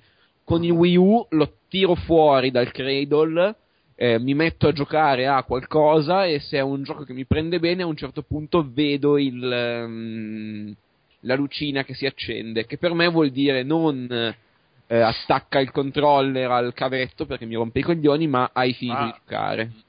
Mhm. Ma eh, scusami, eh, forse io ho un problema al gamepad, a me dura massimo 3 ore, 4 ore Sì, di gioco quello, continuo. È quello. Eh no, ma siamo lì, eh, siamo lì. Cioè, assurdo, ragazzi, ma come cazzo si può fare, dai? Eh. Cioè, capisco che c'è il, È, il video. è il grande ritorno ma- del pad col, col filo. Col filo, esatto. Fondamentalmente. Sì, alla fine sì. Eh, è quello. Certo, dovrebbe essere il pad che ti porti in giro per la casa, ma eh, tanto se c'è un muro di mezzo non va, eh, quindi. Bah. Eh vabbè, no, e comunque, no, una cosa che stavo dicendo carina di, di, di Division, del, del giocarci sull'app, è che non è solo gli sfavillotti, nel senso è quasi come se fosse un gioco a parte con il personaggio a parte che è il, il giocare sull'app, cioè la sua esperienza, le sue abilità da sviluppare, eccetera, che volendo è una roba carina in più rispetto al gioco. Eh, fotone, Comunque ci vuole un patto Soros con gli sfavillotti. Tutti i giochi, compreso dei giochi sono gli sfavillotti. Che figata. fotone, puppeteer, dai, aggettivi veloci. Puppeteer, eh, vabbè, l'ho scritto a più riprese, la gemma nascosta di- di- del- delle tre, eh, per un gioco per PlayStation 3, quindi può essere Ma tra l'ultimo. l'altro è scatolato, eh, non PlayStation Network. Ah, sì, sì, sì, sì, assolutamente scatolato, bellissimo, è un teatrino um, animato, eh, c'ha il- questo sipario, la voce narrante, tutte le strutture, le scenografie animate, mosse da carrucole, salgono, scendono, tutto si sposta, è molto più figo di Little Big Planet perché non c'è il, non è basato sul, sul concetto di creare e condividere finalmente, ma vaffanculo è un gioco c'è una storia, è un platform eh, semplice perché comunque non è complesso, però è appagante, c'è un sistema di controllo divertente perché c'è questo gatto volante che si controlla con lo stick analogico destro, eh, il personaggio che ha tantissime teste, ogni testa ha un potere, corrispondono anche alle vite del personaggio ed è graficamente eh, mirabile perché è veramente un piccolo tesoro e può essere l'ultimo, e può essere l'ultimo prodotto mh, artistico, se così vogliamo dire, di, di PS3, a meno che non esca The Last Guardian, ma vabbè. Ah, vabbè, ma quello poi sarà brutto, per cui... Però bellissimo, è il miglior gioco E3 eh, PS3. Ok. E il eh, Walone, il, eh, il, il Killzone Shadowfall invece? Eh, non è il miglior gioco E3 PS4 perché forse Ma è il miglior gioco PS3. esatto perché forse Beh, se fosse su PS3 probabilmente sarebbe il miglior gioco. Beh, assolutamente. No, beh, no, no, sarebbe comunque Puppeteer, il miglior gioco PS3. Attenzione. No, no, no, allora, eh, Killzone Shadowfall a me non è piaciuta la demo che hanno Ah. presentato alle 3, perché secondo me ti metteva un po' troppo nel mezzo di una situazione che poi non è detto che sia eh, quel- l'unica presente nel gioco, oppure se anche, se anche dovesse rivelarsi essere l'unica situazione, era una situazione un po' stealth, per capirci, invece che eh, stiamo facendo la guerra, ci buttiamo addosso le bombe, facciamo casino, era molto stealth e lì nel, nel, nella- nel casino del- della fiera così che stai facendo la coda, poi c'è quello dietro che comunque vuole giocare, non hai tempo di padroneggiare tutti i controlli, tutte le, le abilità, tutti gli accessori che ha il, il protagonista del gioco. eh, e quindi insomma mi ha lasciato un po' così, però il gioco mi sembra tecnicamente molto solido, massiccio proprio direi, Eh, e comunque giocata a casa anche quella stessa parte della demo magari sarebbe stata meglio. Ehm, usa un, il, il touchpad del DualShock 4 per una funzione che è uh, utilizzare il, il, robottino Owl, si chiama il robottino che, che c'ha il protagonista, Il che gufo. fa il gufo, sì, che poi Tra è quindi proprio- uno dei pochissimi cosi E3 che si sono visti dove si usava il touchpad. Esatto. Esatto, però anche qui era eh, una riproduzione eh, del- delle stesse cose che puoi fare con la croce direzionale. Però il programmatore che era lì di fianco diceva: No, però guarda, non abbiamo ancora mappato bene tutti i tasti del controller. eh, magari il touchpad farà qualcosa di diverso e di esclusivo in, eh, in Killzone Shadowfall.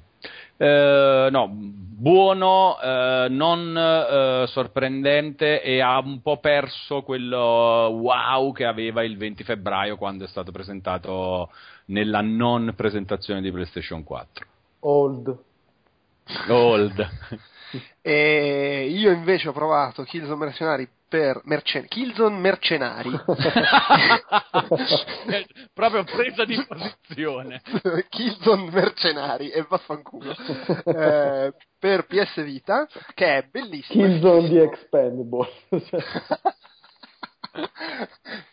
Allora è bellissimo è fichissimo. La grafica della madonna eh, proprio un piacere da vedere mm, divertente succedono cose fai anche robe che non rompono troppo le palle col touchscreen con gli attacchi melee eccetera. C'è questa cosa dei soldi che compri le armi ti devi pagare le vite eh, che mi sembra sfiziosa. Figata totale. Eh, su PS Vita ci sono i due analogici quindi è sicuramente il contesto portatile migliore in assoluto per giocare gli FPS perché hai i due analogici senza dover comprare un coso da attaccare al 3DS o senza dover usare il tablet Ma non con ci sono le munizioni. no, ma sarebbe- non sarebbe male. Solo per ricaricare il tablet. Devo dire, non ce ne sono tantissime. Continuano a rimanere senza munizioni, in effetti. Perché devi andare in giro a raccoglierle e non le raccogli in automatico. Quindi devi schiacciare un tasto per raccogliere. E non ci sono troppo abituato. Ma il vero problema è che, nonostante tutto questo, nonostante una figata, ci sono i due analogici, eccetera, mi trovo comunque scomodo come una merda. Mi, mi- mi dava proprio. cioè, Boh, secondo me sono scomodi per giocare agli FPS i due analogici di PS Vita. Mm. Eh, Magari anche proprio purtroppo- tutta la posizione su di come si tiene in mano la console. non lo so, cioè, vabbè, ci si gioca, eh, per carità, però ehm, comunque non è quella cosa, ah, figata, finalmente si può giocare come si deve un FPS su console portatile. No, c'è comunque secondo me un po' di quell'elemento di scomodità che in fondo ci deve essere, perché se no non è un vero FPS portatile. Quindi è giusto. L'FPS portatile deve essere un po' una merda, se no, se no non c'è gusto. Ci deve essere qualcosa di strano, tipo devi attaccare un pezzo al 3DS, deve essere un touchscreen che è la merda, devi avere un solo analogico, oppure anche quando hai due analogici eh, deve essere un po' scomodo. Perché altrimenti il pubblico rischia di non capirlo. ma, ma come? Sto giocando un FPS portatile ed è una figata. Sarebbe troppo strano, eh, deve essere fumoso, un po' come le dichiarazioni di Microsoft. esatto. Eh, a proposito di cose strane, Walone, vale la pena Diablo 3 su console? Che, che Sì, l'hai sì, trovato su sì, sì, sì, PS3? secondo me sì, secondo me eh, allora l'unico modo eh, per cui può non valere la pena eh, Diablo 3 su console è che tu ce l'hai su PC, ma non perché ehm, cioè nel senso mm, no, in realtà potrebbe avere senso anche così, se tu hai amici su console, perché secondo me Diablo 3 su console è un, un bel gioco di mazzate in compagnia su console. È tipo quei mm, eh, Castle Crashers. eh, ma, ma sì, sì, sì, lo spirito secondo me è più quello che quello eh, da eh, mi nerdizzo per giocare a, Diablo 3 su PC e passarci le notti a- a- ad accumulare soldi, a, fare, a pigliare il loot più figo, Diablo eccetera. Casual. Sì, cioè è un, un pochino, cioè è comunque Diablo, però c'ha, innanzitutto c'ha una mossa in più che con lo stick analogico di destra fai la capriola in tutte le direzioni che non c'è nella versione PC. Ehm, e poi è quei Baldur's Gate Dark Alliance, Champions of Norrat eh, o anche Marvel Ultimate Alliance, quei giochi là un po', un po' del cazzo di, di mazzate con elementi RPG che però ti diverti troppo a fare con gli amici e questo c'ha tutto sommato lo stile Diablo che è, che, che mediamente meglio di, di, quelli che ho citato. Quindi secondo me ne vale la pena. Il loot online funziona nella, nel modo più figo del mondo, che è quello di Diablo 3, che ognuno vede il suo, quindi vaffanculo, nessuno mi può rubare la spada che è uscita, la vedo solo io e me la piglio. Invece, se giochi in 4 sul, sullo stesso divano, sulla stessa console, c'è la guerra. Però là almeno sei live, ti picchi ed è, ed è divertente. Cioè sei c'hai le persone vicine sul divano le puoi pigliare a cazzotti per rubargli le armi. È giusto. Sì, con la croce direzionale eh, puoi equipaggiare velocemente le ultime cose raccolte da terra, che è una roba perché altrimenti se stai giocando in quattro sul divano, ognuno che deve equipaggiarsi qualcosa preme start e, e la sua schermata dell'inventario va davanti a tutti. Quindi No, bello, secondo me è una bella prova per por- cioè il fatto di aver portato Diablo 3 su console, uh, su console così. Chi non, ha, chi non gioca su PC lo troverà un buon gioco di mazzate in compagnia per console. Tra l'altro è PS3, PS4 e Xbox 360, giusto? Sì, beh, credo. Non Xbox One, mm. almeno non annunciato. Ma forse secondo me si sono persi l'annuncio nei vari. Dobbiamo aspettare che annuncino la console.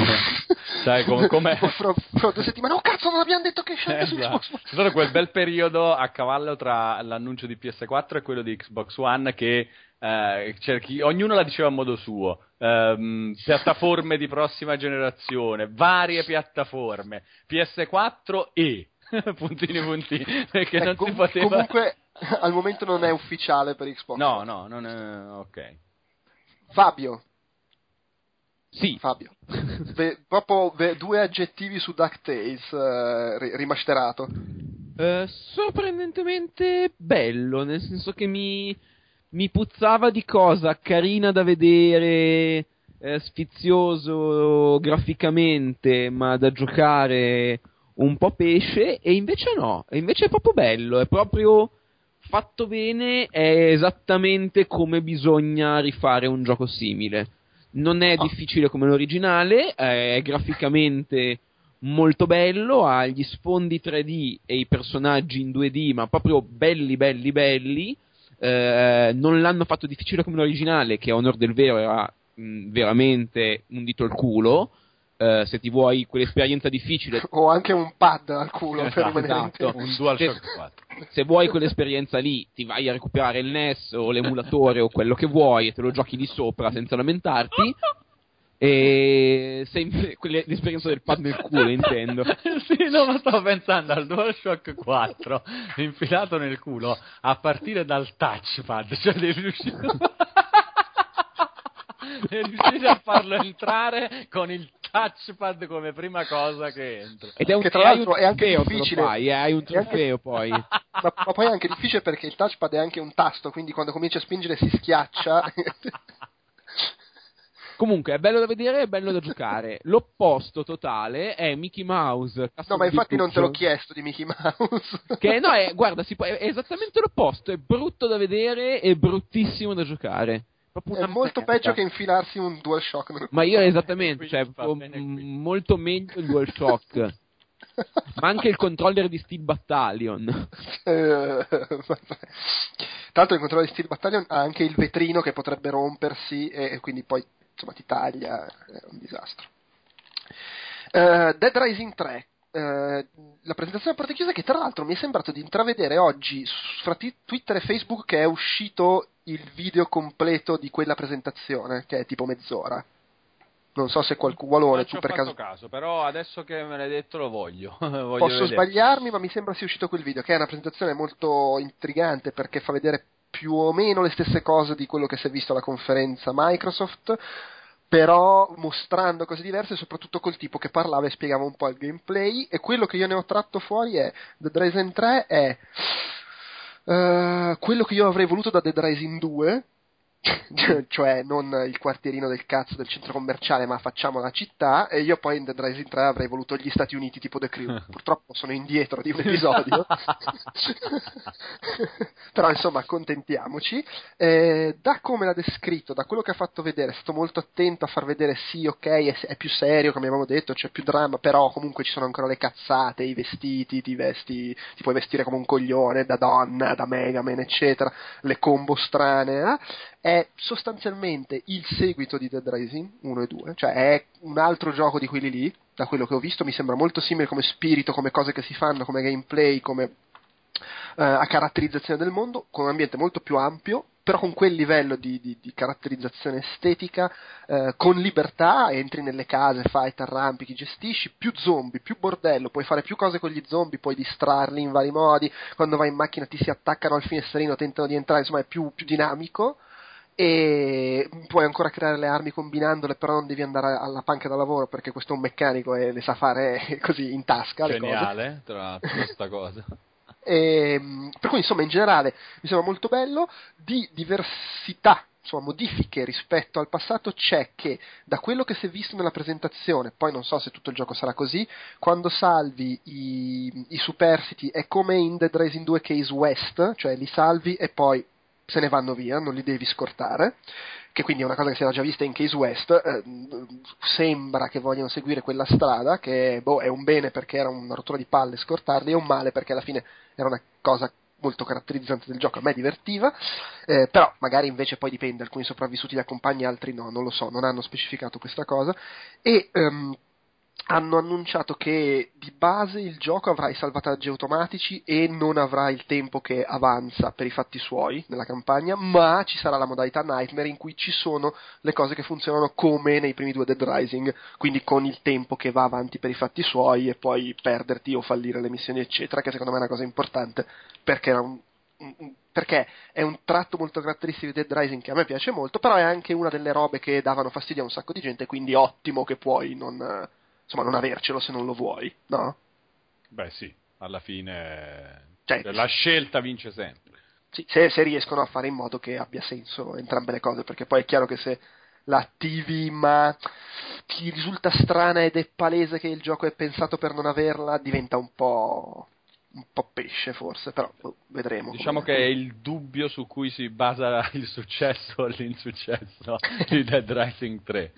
Eh, può, beh, sì. Però in generale comunque mi ha fatto una bella impressione anche perché c'è proprio quella cosa lì di Dead Rising più grosso, più lungo, più largo, come più next gen, eh, ampio, hai proprio la città, mi sembra quattro quartieri se non sbaglio, eh, c'è la parte più residenziale con le villette, la parte invece proprio con i palazzi, e, ehm, però con quel livello di caratterizzazione eccetera sono molto curioso di vedere come saranno i palazzi nel senso che dai tempi di Resident Evil 2 una cosa che io voglio e non ho mai avuto è che sto girando per la città e posso entrare in un palazzo e scappare salendo lungo le scale.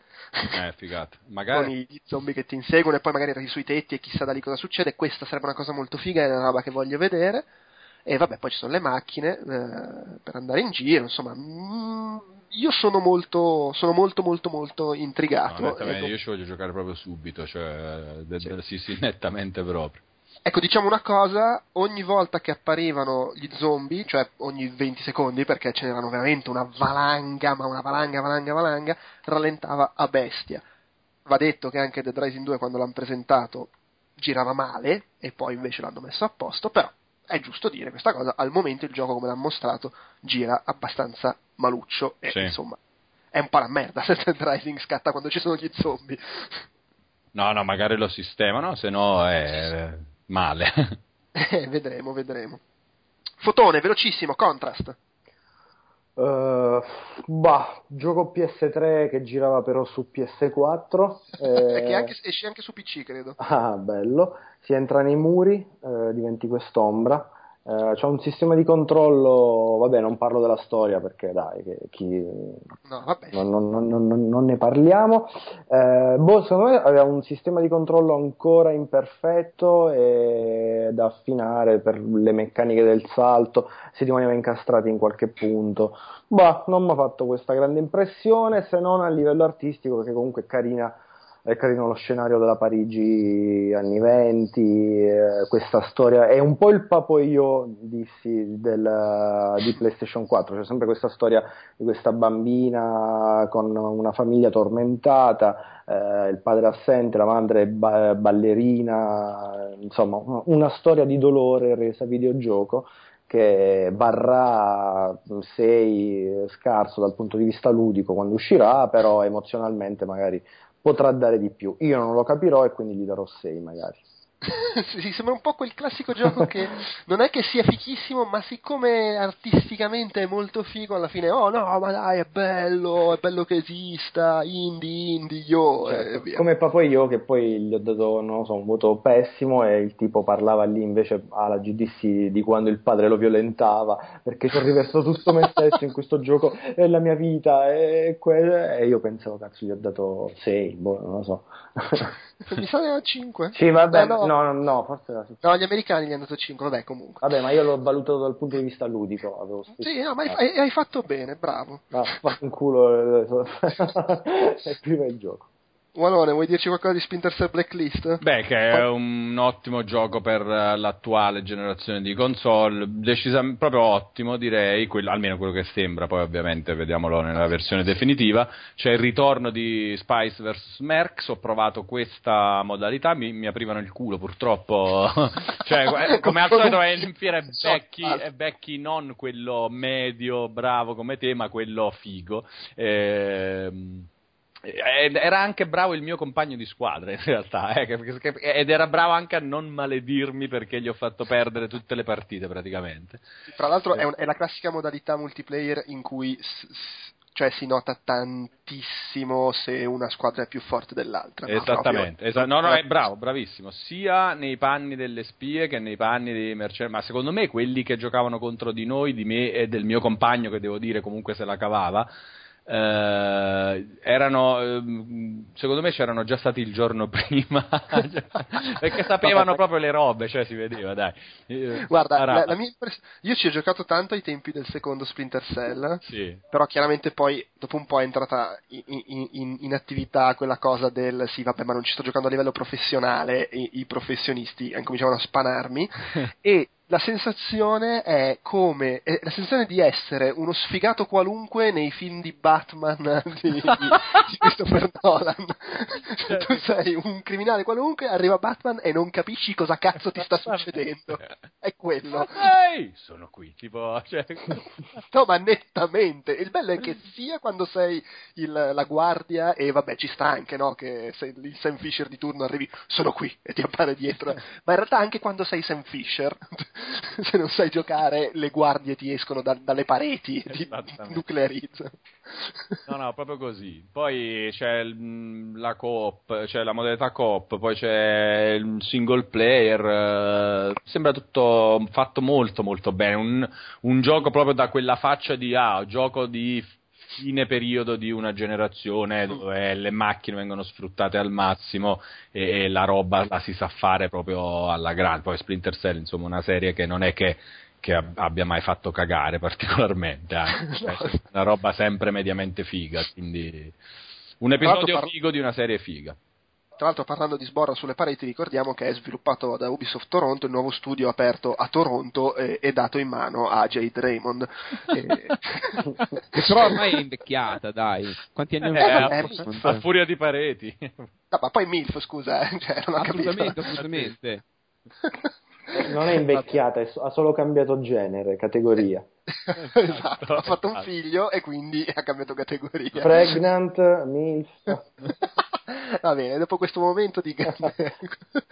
un saluto a tutte le nostre ascoltatrici. E, mm, niente, eh, Wallone, vabbè, Rain, eh, giochino che abbiamo giocato Sì. tutte e due, molto carino. Chi è? È sviluppato dai giapponesi, giusto? Da, da Sì, Japan Studio. Japan Studio, che fanno tutte le cose fighe. anche Giochino- Puppeteer Esatto, sì. Eh, giochino scaricabile per eh, PS3, eh, con questa cosa che sei invisibile e, e puoi accorgerti di dove sei perché fai rumore, perché sposti le cose o perché vai sotto la pioggia e la pioggia disegna il tuo contorno, sono così anche i nemici e quindi eh, è tutto un gioco di vedo non vedo, un po' come nei migliori softcore e, e, alla fine è un puzzle game, cioè ci sono delle situazioni Ok. da risolvere. Sì, sì, è il classico gioco mascherato da gioco d'azione perché cammini, ma che in realtà è un puzzle game perché ti, ti sposti di situazione Sì. da capire in situazioni da capire. Esatto, sì, anche se devo dire mi è sembrato essere abbastanza dinamico nel senso di situazioni da capire, ma che poi puoi risolvere anche un po' cazzeggiando e improvvisando, non, non rigidissimo come, come sì, cose sì, da sì, fare. sì, sì. Però vabbè, carino. Va bene, direi che abbiamo finito i giochi di cui possiamo, vogliamo parlare. Io ci tengo solo a sottolineare che Marco Mottura mm, continuava a parlare di, a livello sborra sulle pareti di, di Evil Within. quindi Sì. Lo dico per chi ti ascolta, il nuovo gioco di Shinji Mikami che vuole eh, rigenerare il survival horror dalla fossa in cui è caduto, e a quanto pare è una fossa piena di sborra. e... e, e no, poi lui è andato in Warner e ha detto che Mad Max, che si è visto solo il trailer fuori dalla presentazione a porte chiuse, ed è il gioco fatto da quelli di Panau, cosa che ha fatto molto contento Fotone, credo. Sì, no? sì. Eh, pare sia molto bello, tra l'altro col tuning delle macchine, insomma figo. So- ho letto una polemica però su Mad Max, cioè su IGN Australia, cioè come, adesso, come voi saprete, Mad Max è un film in cui, che è ambientato in Australia. Hanno fatto quattro film, tutti ambientati in Australia, in cui c'è un personaggio australiano, interpretato da un attore australiano, che parla con accento australiano, guida macchine australiane, andando a sbattere contro altre macchine australiane, e il regista è australiano. Questo nei quattro Mad Max, e anche nel nuovo Mad Max che stanno facendo adesso. E non c'è manco un canguro, eh. Stronzo. E, e- e nel gioco il protagonista ha l'accento americano. Mm. E quindi, e- però il gioco è ambientato in Australia con le macchine australiane e tutto quanto. E quindi c'era questa cosa, ma perché? Eh no, perché insomma così è più universale. Ma cioè, ok, allora non farlo in Australia. Eh, però c'è. p- E, e il- il- l'articolo finiva con loro che dicevano, ma comunque non è ancora sicuro. Cioè, è come il DRM di Xbox. Esattamente, infatti, ma se, infatti se, se la gente fa un altro po' di casino su sta cosa, secondo me tra un po' ci sarà un protagonista con accento australiano, o sarà ridoppiato in australiano. Mad Max. Come nel remake di Alba Rossa che hanno sostituito i cinesi con eh, la Corea del Nord. che vabbè.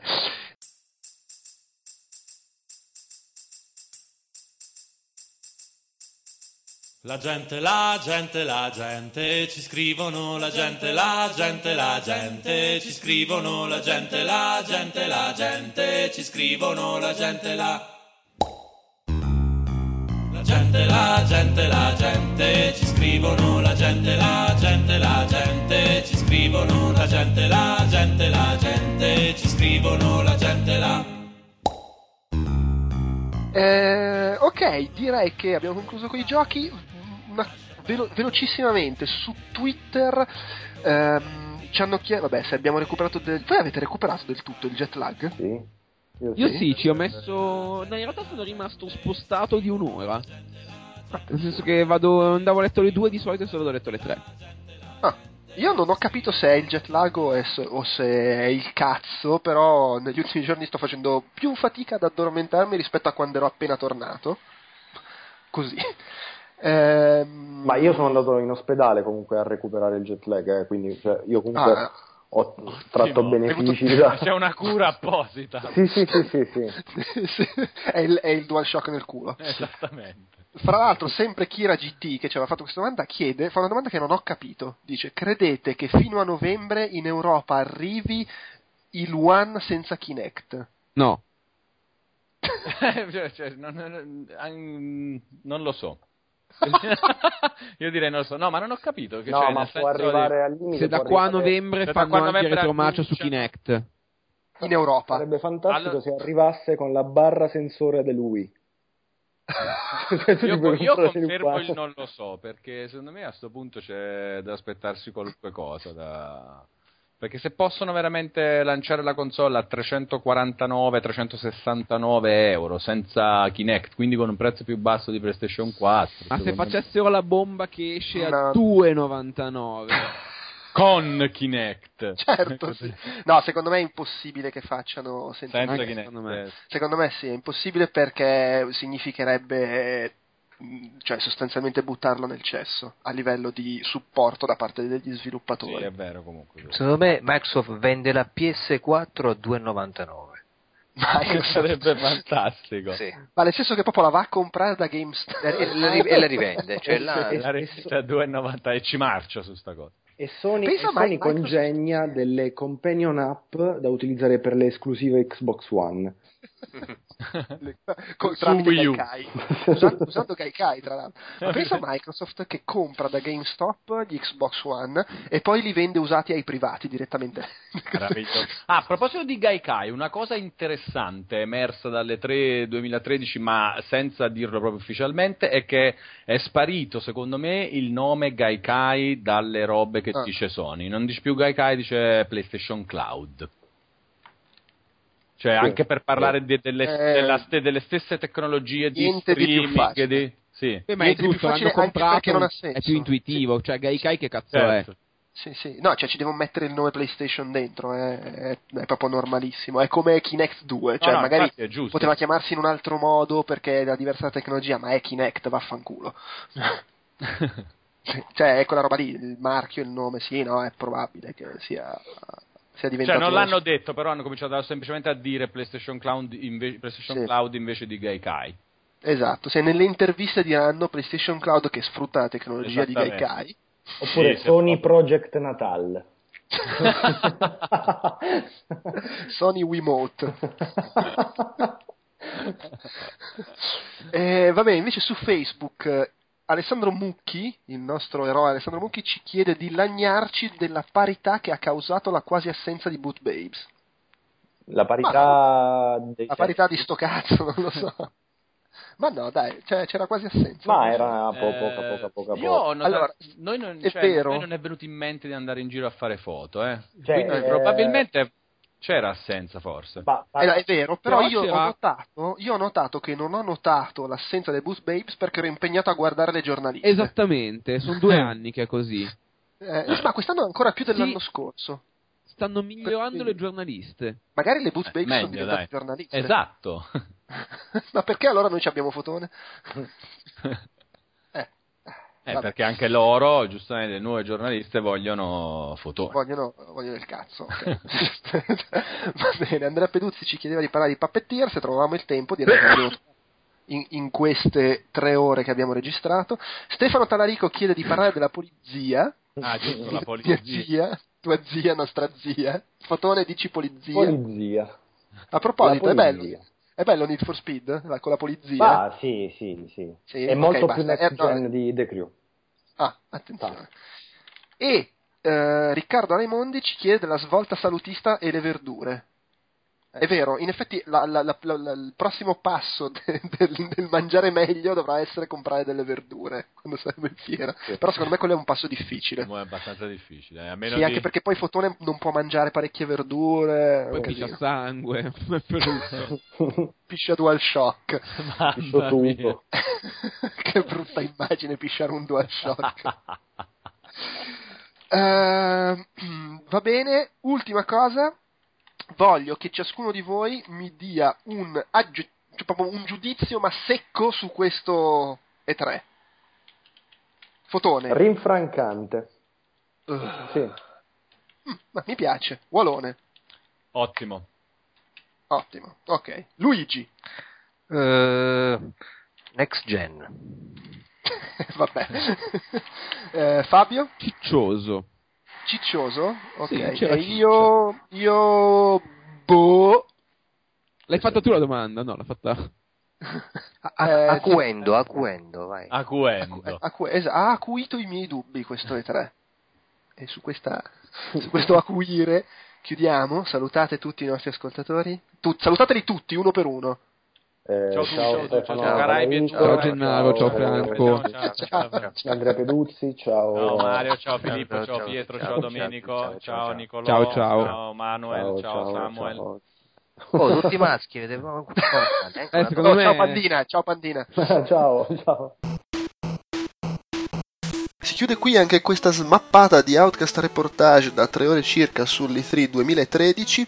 Io vi ricordo come sempre www.outcast.it dove trovate tutto il resto della nostra produzione audio video per iscritto e dove fra l'altro se volete potete anche sfogarvi su una Bacchio d'Orozor e sul 7,5 che ha dato a The Last of Us. Vi ricordo anche il nostro indirizzo email podcast.outcast.it dove potete scriverci, eh, mandarci consigli, insulti, insulti a Nabacchio d'Orozor e se volete potete anche cercarci su Facebook e su Twitter con le pagine eh, Outcast Live e appunto l'account Twitter Outcast Live. Podcast.outcast.it è anche l'indirizzo a cui dovete scrivere se volete partecipare al nostro contest attualmente in corso che vede in palio tutta una serie di giochi.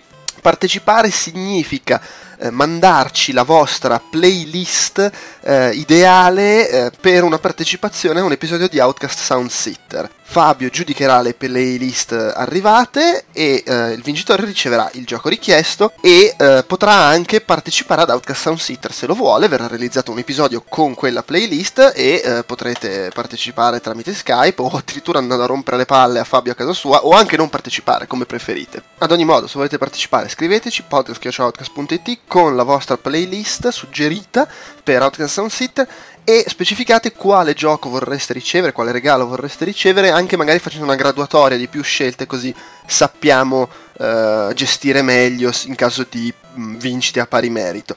Le cose fra cui potete scegliere sono delle chiavi Steam per Solar 2, Crayon Physics Deluxe, Awesome con anche il costume Cluck, Hotline Miami e The Arrester e anche abbiamo un codice da 30 giorni per PlayStation Plus, quindi PS3 e PS Vita. Dopodiché, per quanto riguarda i podcast in arrivo, in questi giorni abbiamo registrato anche un nuovo podcast delle Tentacolo Viola che probabilmente, considerando quanto dura questo reportage, ora che siete arrivati ad ascoltare fino qui, sarà già uscito. Comunque, potete aspettarlo. La leggenda narra che arriverà entro breve un nuovo Outcast Sound Shower, ma io ormai finché non vedo non ci credo e probabilmente registreremo anche un nuovo The Walking Podcast Extra dedicato a World War Z, il, film insomma, che esce al cinema in questi giorni. Per quanto riguarda invece gli appuntamenti tra virgolette regolari con Outcast Magazine e Outcast Chiacchiere Borderline, eh, boh.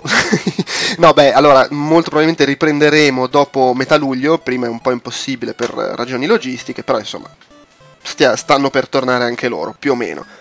Direi che è tutto, eh, direi anche che visto che sta arrivando luglio, eh, oltre a ciao e grazie, ci metto anche un buone vacanze, casomai vi steste apprestando a intraprenderle.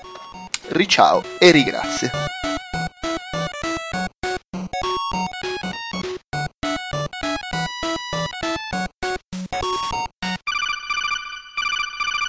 Eh, vabbè, cominciamo? Sì, io, io mi assento Dai. spesso per andare a pisciare sangue, ma ok. Vabbè. È stato così bello Litrick. Con questa affermazione si concluderà il segmento finale del podcast. Ah. Piscio sangue da stamattina, che fa? Eh, che bella immagine.